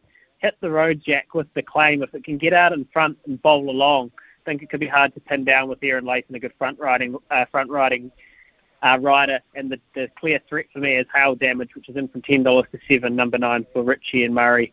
Um, but I'll probably have a bet on both of those in race three, and then uh, Lana Cord in the feature of the day at Te Rapa. Gee, it's a good day, Smithy. On a Tuesday. We don't deserve this. We don't deserve this, mate. Huh, we do. We absolutely do. The nation deserves it through uh, um, the, the chance to just break out. And if wherever you are, let's just hope you can do uh, a little bit of that. Paul Mawadi, probably one of the busiest men in the country today because he's uh, all guns blazing at the TAB. Uh, Paul, good morning to you. Uh, early signs of punting trends, uh, are they going? Are they sticking with incentivise, or are we finding something else? Uh, it's certainly the, the favourite incentivise has certainly been very, very well backed. Uh, now at two dollars and seventy uh, to win the Melbourne Cup. Of course, eight months ago, uh, this horse was yet to win a race, um, and now has won nine on the trot, including its last start victory in the Caulfield Cup and looking to become the 12th horse to do the Caulfield Melbourne Cup double in the same year. Uh, and the first one since Kiwi Wondermere Ethereal did it back in 2001. So $2.70 on Incentivise at the moment. The biggest bet we've had on Incentivise so far, a $20,000 bet at 250 had a $10,000 bet at 270 and a $9,000 bet at 230. So yeah, they're certainly very, very keen to back the favourite there, and I guess with the form line and the dominant way that he won uh, the Caulfield Cup, you'd have to uh, you'd have to say a very, very good chance. Of the Kiwis, Verry Elleegant. Has also seen uh, a wee bit of support. She's fifteen dollars to win the Melbourne Cup. Of course, ran seventh in last year's edition. Has James McDonald aboard this time. Um, so even though she's drawn a wide gate, should be able to get across without too much trouble and hopefully sit a little better place than she was in last year's race. But the big story, Ocean Billy, now into $41. I thought that we were only going to be taking bets from Rotorua. I think we've taken a bet from just about every single person in New Zealand. Um, we have a ridiculous liability on Ocean Billy, and if he waves to the crowd uh, as he goes past the finishing post and wins today, the doors will close here at Petone. Fair income. I'll give you the tip right now, Smitty. The doors. What? So where's this come from? Is this just Kiwi sentimental money, or, uh, or, as you say? I mean, where's it? Where's it come from? Because no one's really talked about it apart from the great story of an owner who's come through the ranks to get this far. Well, exactly. Yeah. He's the pride of Rotorua. Of course, won the 2021 Auckland Cup over the two miles, so we know he'll get the distance. Uh, of course, the, the quality of the field in the Melbourne Cup, a step or two up from what he faced in the Auckland Cup. But, well, if you can get the 3,200 metres, uh, I guess you're a bit of a chance. The biggest bets we've had on Ocean Billy, we've had two $1,000 bets at $51 uh, and a number of $200 bets as well. It's, uh, I think there's a wee bit of sentimentality going on there. Um, oh, yeah, honestly, I, I don't know what I'll be doing tomorrow if uh, Ocean Billy gets up. Day or night, summer or winter, he's the sound of sport in Aotearoa. This is Mornings with Ian Smith on SENZ to the turn where Linesman raced up and joined Might and Power. The brothers Cassidy turn around the bend together. Linesman under the weapon, Might and Power. They lead from Yobro third, entering the straight. Grandmasters coming home along the inside from Sapio. Here comes Doriemus with a run. Arabian Story is next, and then Viali. Might and Power shook off Linesman though. At the 300, he raced out by two lengths with Doriemus challenging. Ebony Grosve getting a rails run, followed by Grandmaster and Markham. Might and Power the leader inside the 200. Two lengths in front of Linesman, and then Doriemus On the outside. Might and Power the leader. Doriemus trying hardest, coming at him. Might and Power and Doriemus. Doriemus getting to Might and Power. They hit the line photo. Oh, nothing between them. Doriemus or Might and Power in a close go. And the numbers are in the frame. Number three, Might and Power has held on to win the Melbourne Cup by a nose from Doriemus. Well, one of the great uh, memories of the Melbourne Cup is Might and Power went uh, back to back as uh, in terms of uh, the Caulfield Cup, uh, Melbourne Cup, and of course it was ridden by our very own Jimmy Cassidy, the man they call the Pumper. Some of us are lucky to play on Melbourne Cup days, others are not so lucky. They have to work, and someone who's at work today at Te Rapa because his first race is around 53 minutes away is uh, Andrew Butcher Castles. Good morning to you, Andrew. Significant day in the code. Yeah, it sure is, Ian. Good morning to you. It's uh, a great day, isn't it? Melbourne Cup Day. I can uh, vividly remember back as a kid watching Kiwi uh, win a Melbourne Cup at school. Empire Rose, the big mare, getting the job done. Uh, so many great memories of uh, so many of these uh, races, and today's a day that racing gets to show off, to shine. It becomes centre stage. It takes the sports news, all of those uh, types of things that we struggle with on every other day of the year. Melbourne Cup Day allows that luxury for racing to shine, and we're doing it in the sun here at Te Rapa today, obviously with the uh, boundary around Auckland. Normally Ellerslie, a hive of activity, Melbourne Cup Day. That can't happen today, but uh, we are able to race, continue the wheels of uh, business flowing only for participants uh, at Te Rapa today. No public uh, under strict biosecurity measures, and uh, thankfully the industry is uh, able to keep tuning on. Well, it's interesting, you know, everything goes on hold for Melbourne Cup, and I noticed, Butch, you've got an hour five gap uh, over that Melbourne Cup type running period to make room for that. So I think that's probably just a reflection too on on how it, that one race grips everything and becomes all all important, the most important thing. Yeah, you did right. Look, it, it, you know, I was at Ellerslie for a long time, and that gap um, that you had when you've got big crowds certainly uh, allows all of the betting. It's so noticeable how much betting there is in that time leading up to the Melbourne Cup. Of course, today it'll be uh, really interesting. I know uh, the TAB, uh, the website, will come in under unprecedented pressure because of the fact that the uh, retail outlets in Auckland and Waikato, or large parts of the Waikato, are closed today. So they're really encouraging people to bet early um, and not wait for that late uh, opportunity with the late surge. Uh, so um, yeah, you're right. That that gap normally is to cater for the mad rush into the Melbourne Cup and the focus on the Melbourne Cup. Hopefully, people can spread out uh, as the uh, afternoon uh, gets on, and, and those experienced punters of us are able to get a few uh, on and, and not in that final five or ten minutes. But so many great stories around the Melbourne Cup. I mean, they have written books about it, uh, to be fair, because of its history, its great legacy that it's left for the game. But um, New Zealand have always had a bit of magic uh, attachment to it as well, and there is today as well, with Ocean Billy starting, of course, the Auckland Cup winner. Uh, we know that, but this is a fantastic story of this this Maori gentleman from Rotorua coming good for this special day. Yeah, you're right. Look, it's an incredible story. Bill Pomare, um, reading about it during the week, kicked out of home at 15, uh, lived under a bridge at one stage of his life. Uh, look, he uh, has uh, had an interest in horses and a love of horses for a, a, long, long time. And he came good with a horse called Ocean Billy. In fact, right here at Te Rapa on uh, Sky City Hamilton Waikato Cup Day, uh, he stood up to the big stage and won the Waikato Cup.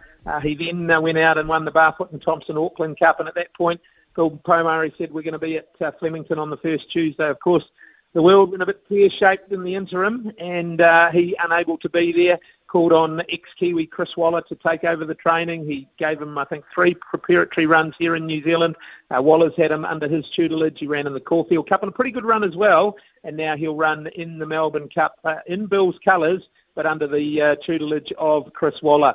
Interestingly, Bill has a couple of sons who live in Melbourne, and they'll be there today representing the family, representing uh, the um, Rotorua people, really. Uh, and uh, they will, of course, uh, celebrate long and hard should Billy be able to do the unthinkable and win a Melbourne Cup today. He's proven it the two miles. That'll help. But yes, it's uh, the culmination of uh, a life's work and an amazing story of Bill and Susie Pomare. Okay, Butch, uh, we know um, you've, you've got some great memories of it yourself. I'm going to play you a little bit of uh, audio now, uh, and you might be able to relate a, a, a, great message behind this one. Passing the 350 metre mark, Damien Oliver sends Media Puzzle to the lead ahead of Vinnie Roe, who can't find. And back behind them is Beekeeper, Distinctly Secret, fantastic. But Damien Oliver riding with the spirit of Jason, out by three on Media Puzzle. I think he's got the cup run. Beekeeper, Mr. Prudent running on from Vinnie Roe, but it's Media Puzzle clear. And Media Puzzle, Damien and Dermot have done it. Media Puzzle beats Mr. Prudent, Beekeeper. Al Butch, tell Yeah, us about that because that was, yeah.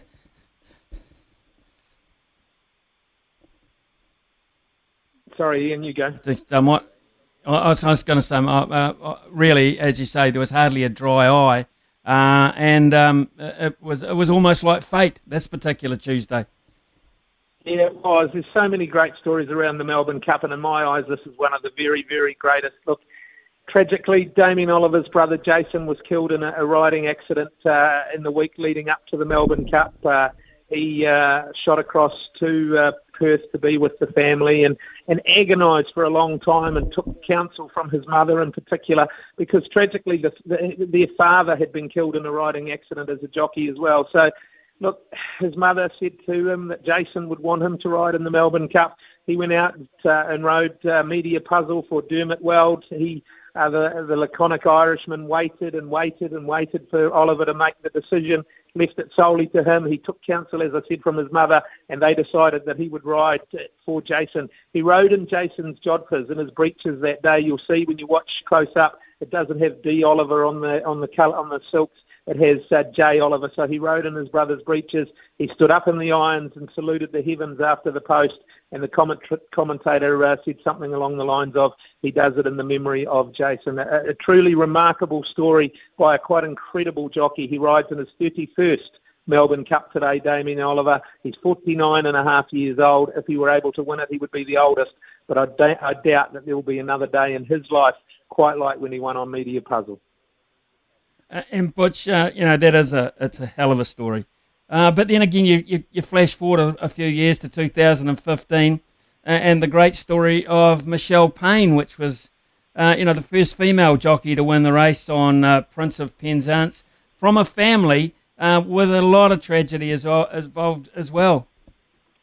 Oh, absolutely, and look, you know, the, the both of those have been made movies. The Cup is the media uh, puzzle story, and Ride Like a Girl, the um, the Michelle Payne story. Interestingly, uh, you know, um, Frankie, my my ten year old, and, and you know her and love her, and look, she she just absolutely adores that movie. We took her, I think, when she was five or six years old, and she talks about it now, and.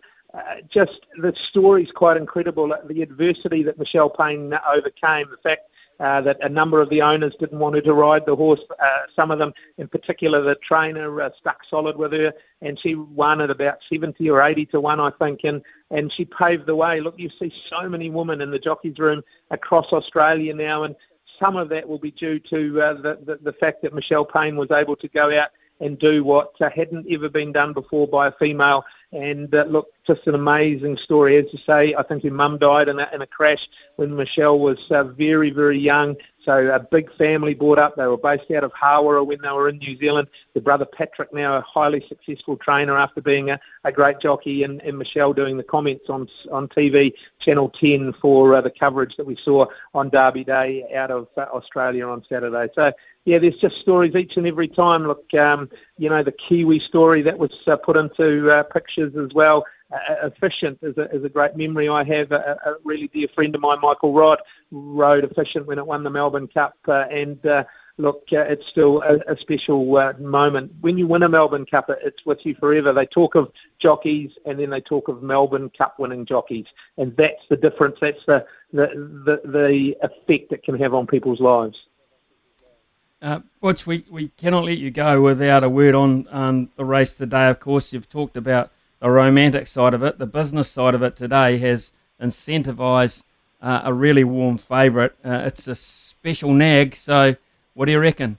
It's quite incredible, isn't it? He's shooting for 10 wins in a row, and, and some of them up in Queensland and lesser company, but the last three have been at Group 1 level, including a Caulfield Cup, where I don't think I've seen one uh, as easy as that. Maybe since Might and Power did what he did to them all those years ago and, and then came out and won the Melbourne Cup. I suppose there's got to be a nagging doubt about the 3,200 metres, but oh, gee, just the way that he's going. I, I suppose 270. It's the shortest price they reckon since Phar Lap. Um, and but he deserves to be at that price just on what he's done. So I, I struggle to see him uh, being beaten. Pre- Brett Prebble's won uh, a Melbourne Cup before. Uh, Green Moon uh, he was successful in, and and look, uh, I know that he has enormous confidence uh, in this horse. Incentivise. Biggest danger for me is the uh, import Spanish Mission. I know there's been a, a cloud over his fitness during the week, but seems to have been passed uh, fit and clear to run. His form's impeccable in the Northern Hemisphere. Uh, look, he ran second at his last start behind Stradivarius. If Stradivarius was in the Melbourne Cup, not only would he be a clear top weight, he'd also probably be, if not the favourite, certainly the second favourite behind Incentivise. So that form will do me as the biggest danger. And I know people like a roughie, and my best roughie in the race is Persan, who ran fifth in the race last year, third in the Caulfield Cup. Caulfield Cup's always been the best guide historically. Uh, look, it's wavered a little bit because of the European invasion over the last 10, 15 years, but now back to the Caulfield Cup, in my opinion, being the best guide, and uh, Persan running third, and that would be uh, a really good po- pointer towards today, and it is at a nice price. But I'll be surprised if the first favourite for a long time doesn't uh, get the Melbourne Cup job done today, number two, Incentivise. Out. Uh, Thank you very much for your time this morning. You've got uh, 43 minutes to make sure everyone weighs out correctly and does everything the right way. Um, but just, just for a little Kiwi battler, you know, a bloke from Struggle Street that you might know, uh, you, you, haven't got one at Te Rapa to get, get him a few funds beforehand, have you? well, I tell you what, knowing that Kiwi battler as I do, I'd be probably best to try and make it the race before the Melbourne Cup because it could disappear before then. so we'll go to race eight, the Bevan Allen Memorial, and uh, I thought number five, Miss Aotearoa would, would be the one. Owen Patrick Bosson to do the riding. Drawn barrier two. I think the track will have improved to a dead track by then, and uh, I reckon he can give it the gun run, and Miss Aotearoa can get the job done. So you got a couple of dollars, a couple of shillings in pocket, ready for Melbourne Cup. Andrew, as always, thank you very much for your time. Um, yeah, have a great day at uh, Te Rapa and uh, have a great Melbourne Cup day. And uh, when the brakes come off and uh, the bars go down, we look forward to seeing you down in the bay, mate. We really do. Look, look forward to it. Keep up the good work. Going great guns on that show. Thank you. Cheers. Thank you, Andrew. Uh, that's Butch Castles, folks. Absolute uh, legend of racing. And yeah, another frustrated man who does such a great job with racing and can't have people at the track at the moment.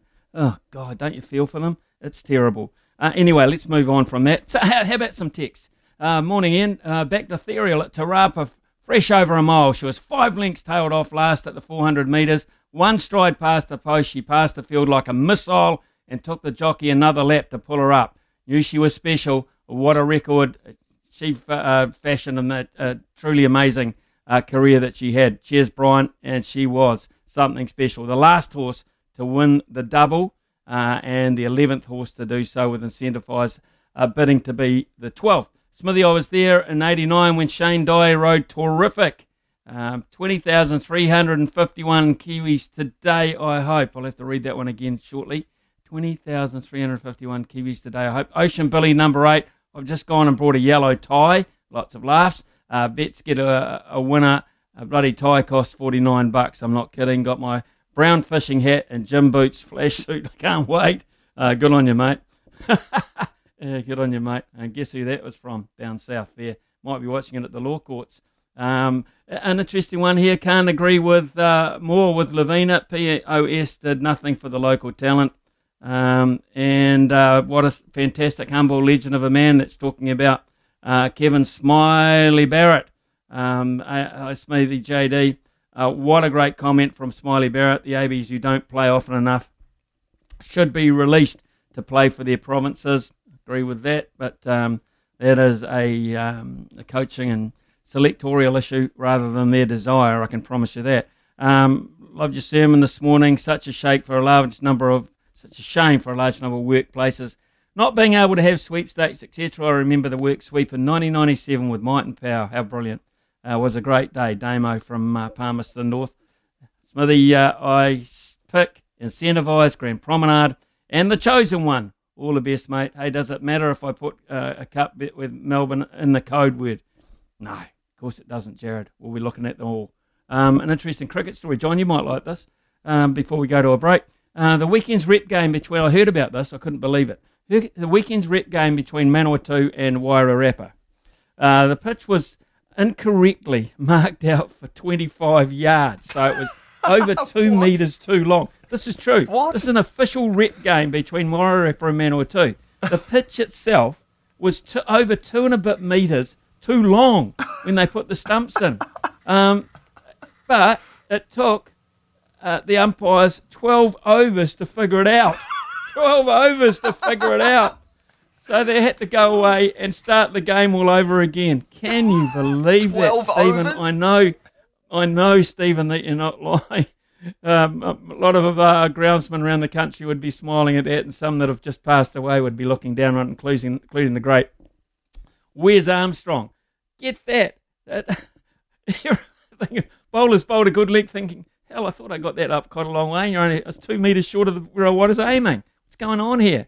What is going on? At 12 overs, it's nearly an hour of cricket to work it out. Goodness me. 11.19 here on SENZ.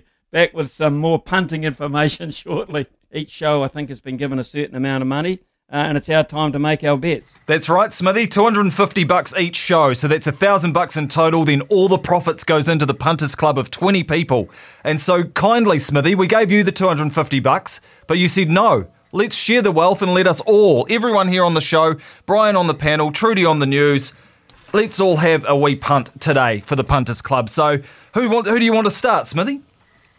Well, ladies first. Ladies first. Aw. Absolutely. Thanks, Smithy. I was so chuffed when JD told me that this morning as I was making my coffee. I was like, oh, I felt included. All right, I'm going to do with my 50 bucks a sneaky five horse half box trifecta. So my five horses are Incentivise, which is the favourite, Verry Elleegant Kiwi horse. Uh, Johnny Get Angry because I thought that was a funny name. Um, I'm a bit of an omen punter. Master of Wine, again, that's just because of the name.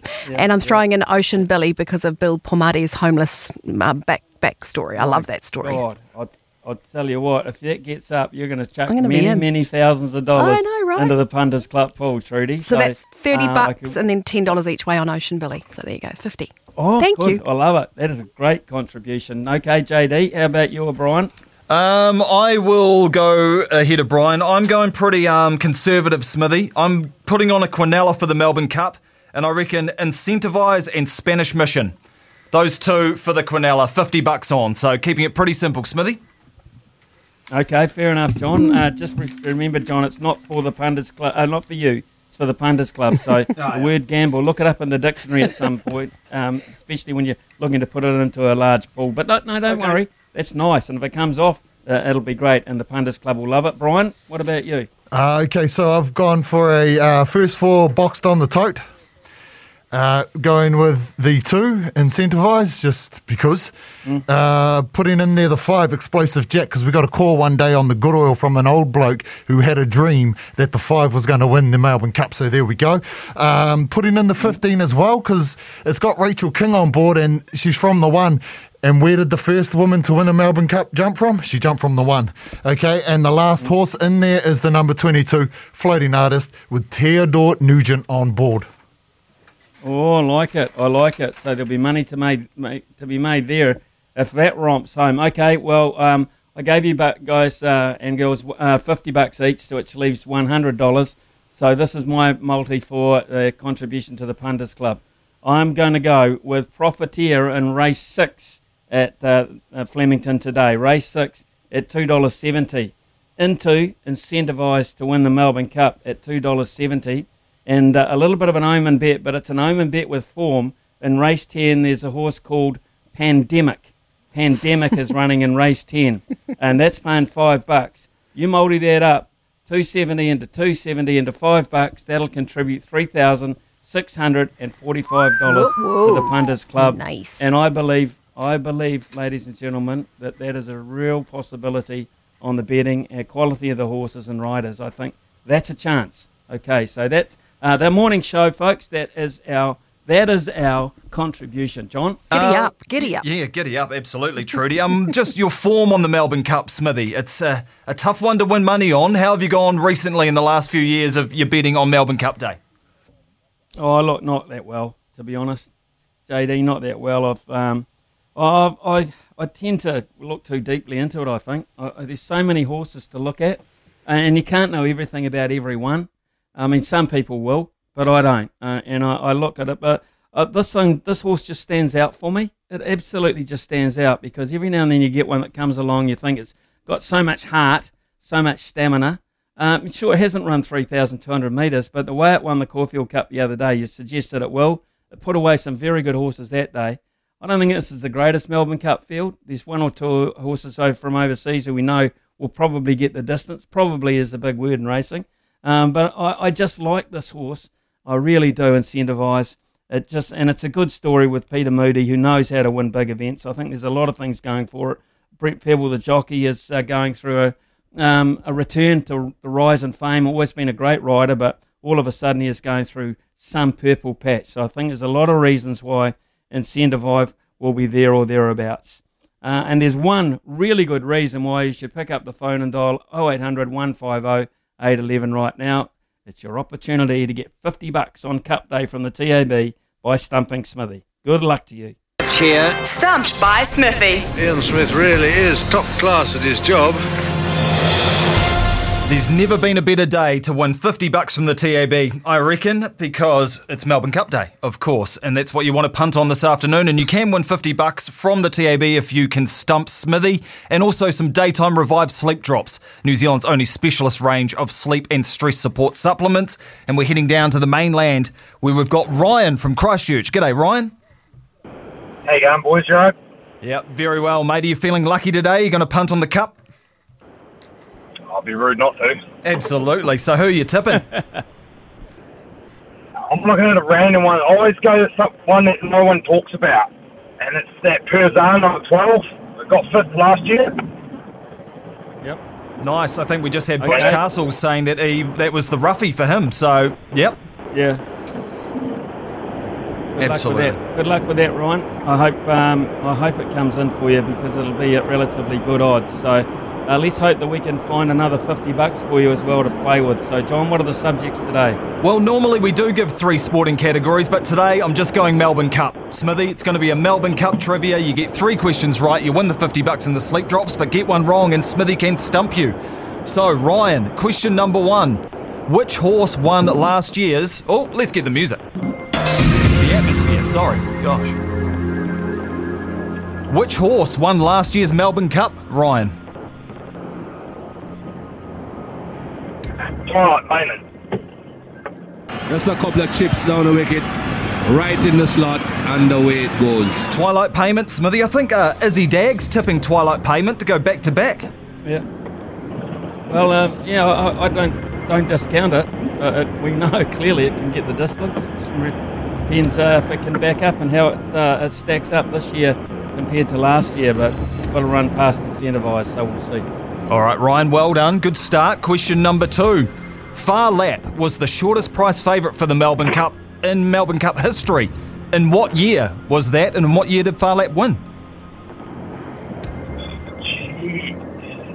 You're not from Timaru then, just down the road where they've got a statue of Phar Lap. Phar Lap race. Oh. Oh, get 1930. I guess. Just a couple of chips down the wicket, right in the slot, and away it goes. Smithy, Ryan says that's a guess, but it's just ingrained into the psyche, isn't it, of when Phar Lap won? Well, it is. It is really. Um, you know, um, and there's absolutely no chance that the, the slight delay was because Ryan was on his computer on Google. There is no absolute truth to that. No, no truth to that at all. So move move along to question three, John. A steward's inquiry. Mate, I'm needed, driving, Ryan. I can't. Oh, there we go. There we go. Okay. Oh, you just pulled 1930 straight out of the air. Oh, jeez, you're a legend. Oh, he's got a computer for a brain. Brilliant. All right. And for the 50 bucks from the TAB for the sleep drops, the final question Who has trained the most Melbourne Cup winners? Mark Cummings. Just a couple of chips down the wicket, right in the slot, and away it goes. Pretty good there, Smithy. How many, would you know how many Bart Cummings has trained to win the Melbourne Cup? Oh, I'm going to say a dozen. Um, he's, he's regarded as the Cup's king, so I'm going to say an even dozen, John. Is, how close am I? Yeah, mate, you are bang on. So you and Ryan know your Melbourne Cup. Well done, Ryan. 50 bucks from the TAB and those sleep drops there for all ages, lifestyle stages, and sleeping challenges. But read the label, take as directed. Sleep Drops Auckland. Well done, mate. Cheers, boys. Thanks.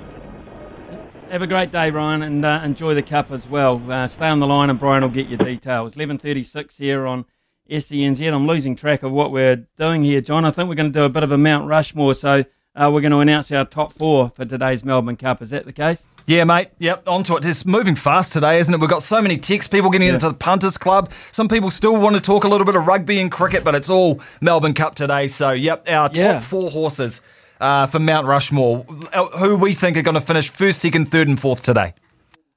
Okay, we'll do that. And yes, there is some text to read out, uh, some couple of rugby ones as well. We're not denying there's something else going on in the world, particularly uh, the appointment of Joe Schmidt uh, has got a few people uh, asking questions. So we'll come back with that very shortly. Sport in New Zealand. Nothing gets past Smithy. This is Mornings with Ian Smith on SENZ.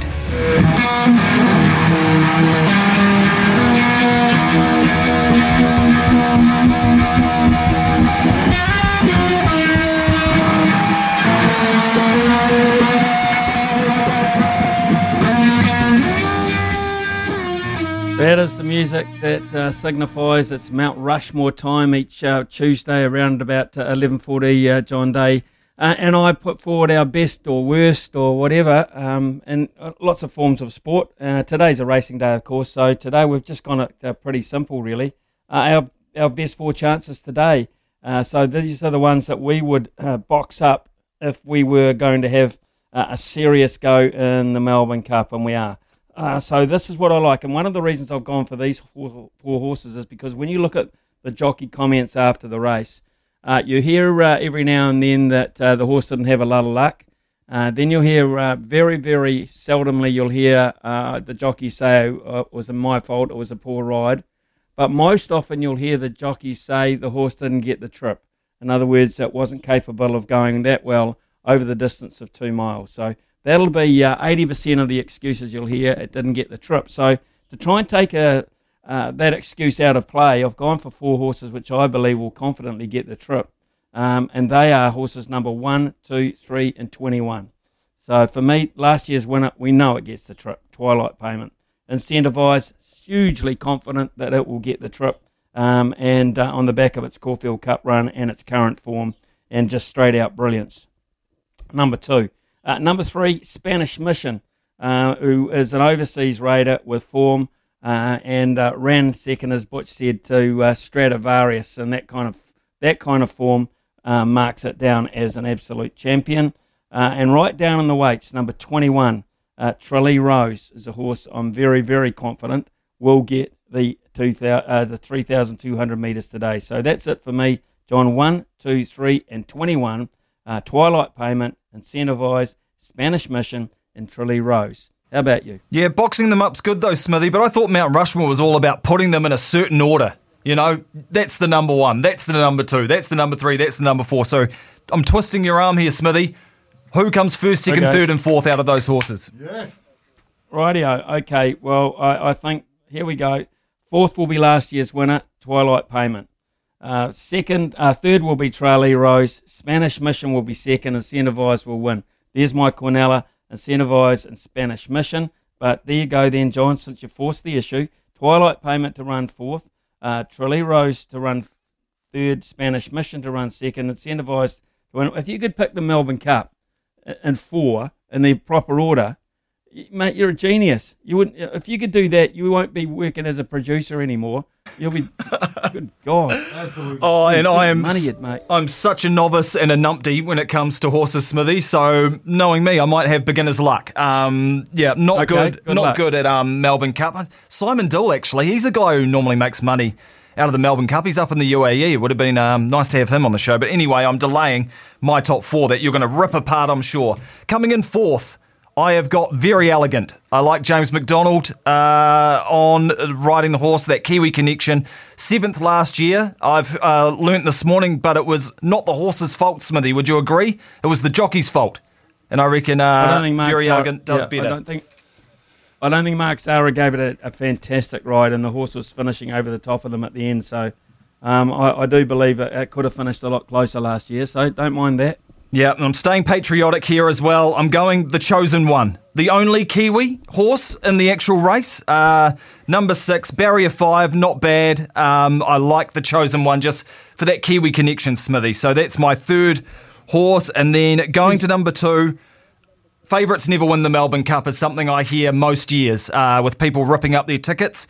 So I've got incentivised second, which means I'm going for the overseas Raider, Smithy. There's not many this year, but I am going Spanish Mission, uh, which is in fact what Brendon McCullum is also going for off the Breakfast Show. And that guy knows how to pick a horse. Well, at least he says so on the Breakfast Show. So first Spanish Mission, second incentivised, third the chosen one, and four Verry Elleegant for me, Smithy. Okay, we'll look forward to that, John. I, I do kind of think that Ocean Billy is regarded as a New Zealand horse. I'm not quite sure why you said the chosen one was the only the New Zealand horse. Okay. I kind of thought Billy Billy Pomari's Ocean Billy. I'm not sure you can get much more Kiwi than that. Yeah. Uh, so um, okay, uh, but, but as you know, as you know, your, your knowledge is uh, way superior to mine. Uh, so that just about winds up our Melbourne Cup coverage. So, but uh, there are a, there are a couple of there are a couple of memories uh, uh, coming in by text. Matt from Blenheim says, Smithy, my earliest memory uh, that's crystal clear was 1994. Dad's uh, cousin in Wanganui had trained horses for decades and had some good horses in the past. A Sheen the best, but was now uh, had- was now blind. He had a good one called Umpala out of a Sheen. That was a bit stroppy and too hard to work with given his blindness. He sold two and uh, an Aussie camp and can't remember who, but think it could be uh, Bart Cummings who ended up training him. A long story short, about 18 months after selling him, he ran third to Jeune in the 94 Cup at big odds.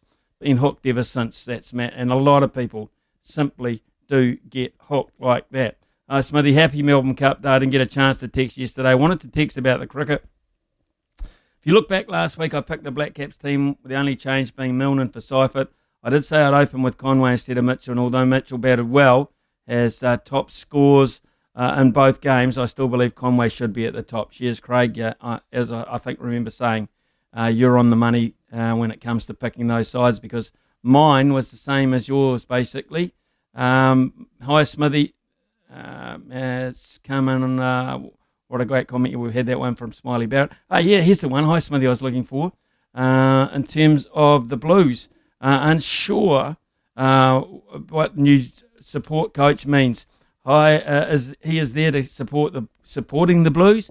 Blues fans aren't used to supporting a winning team and need to relearn this. Therefore, support coach has been brought in to coach the supporters. A little tongue in cheek there. One uh, tends to think there on that one there. And another one that came in, John, which was very interesting for me. Uh, if uh, they wanted to, and he was keen to get back into the coaching or mentoring of rugby, wouldn't it have been a great move for Joe Schmidt to go to Moana Pacifica uh, and support Aaron Mauger? Because if anyone's going to need support getting into the high level of this competition from the outset, it's going to be the two new franchises. Not a bad theory, not a bad theory, but um, uh, he's chosen to go the Blues way. I'm not even sure if Moana Pacifica thought of Joe Schmidt. Yeah, that would have been a hell of a get for them. I think it's just more the like Joe Schmidt actually has ties to the Blues, so I think that's the in here, and he's not diving deeply back into a really um hard job because I'm sure mentoring Leon MacDonald doesn't need a lot of mentoring. Being a head coach for a long time, it's more helping out that support support staff. So a bit more low key, I think, for Joe Schmidt Smithy, because coming into Moana Pacifica, a brand new franchise uh, with quite a new coaching staff, etc. I think would have been maybe too much work for him, and he has come back overseas to be closer to his family to have less work. So I think this will just work for him, uh, getting back into his kind of old team and his old role, uh, and a great fit for Joe Schmidt at the Blues rather than Moana Pacifica, I'm sure would have loved someone like Joe Schmidt. Yeah, interesting. So a lot of thoughts here this morning. Been very, very busy on uh, the text line as well. Um, uh, one from Mike. Hi guys, the big day is here. The weather fine. The track is firm. Uh, Andrew Bensley set the occasion, didn't he? He's the lucky one. He's on track this morning, just saying who's out there working around. The first of the punters will be uh, on course as we speak. 10,000 people allowed to go to Flemington. You get the train out there probably uh, from the centre of Melbourne. It's a ride of around about 15 minutes from memory, 20 minutes maybe. Um, you, you remember the ride there, but you don't remember the ride home, I can promise you. And there will be some messy states at the end of uh, 10,000 people being at Flemington all day. I can promise you that. But Mike says, uh, let's hope the favourite runs the two miles out because my pocket hopes so. Good luck to you and to all the punters, and we say that uh, around New Zealand today. Enjoy it while you can. Uh, it's a once in a year day. 11.51 here on SENZ, uh, and we'll catch up with Staffy. I'm sure he's got a really busy show to celebrate.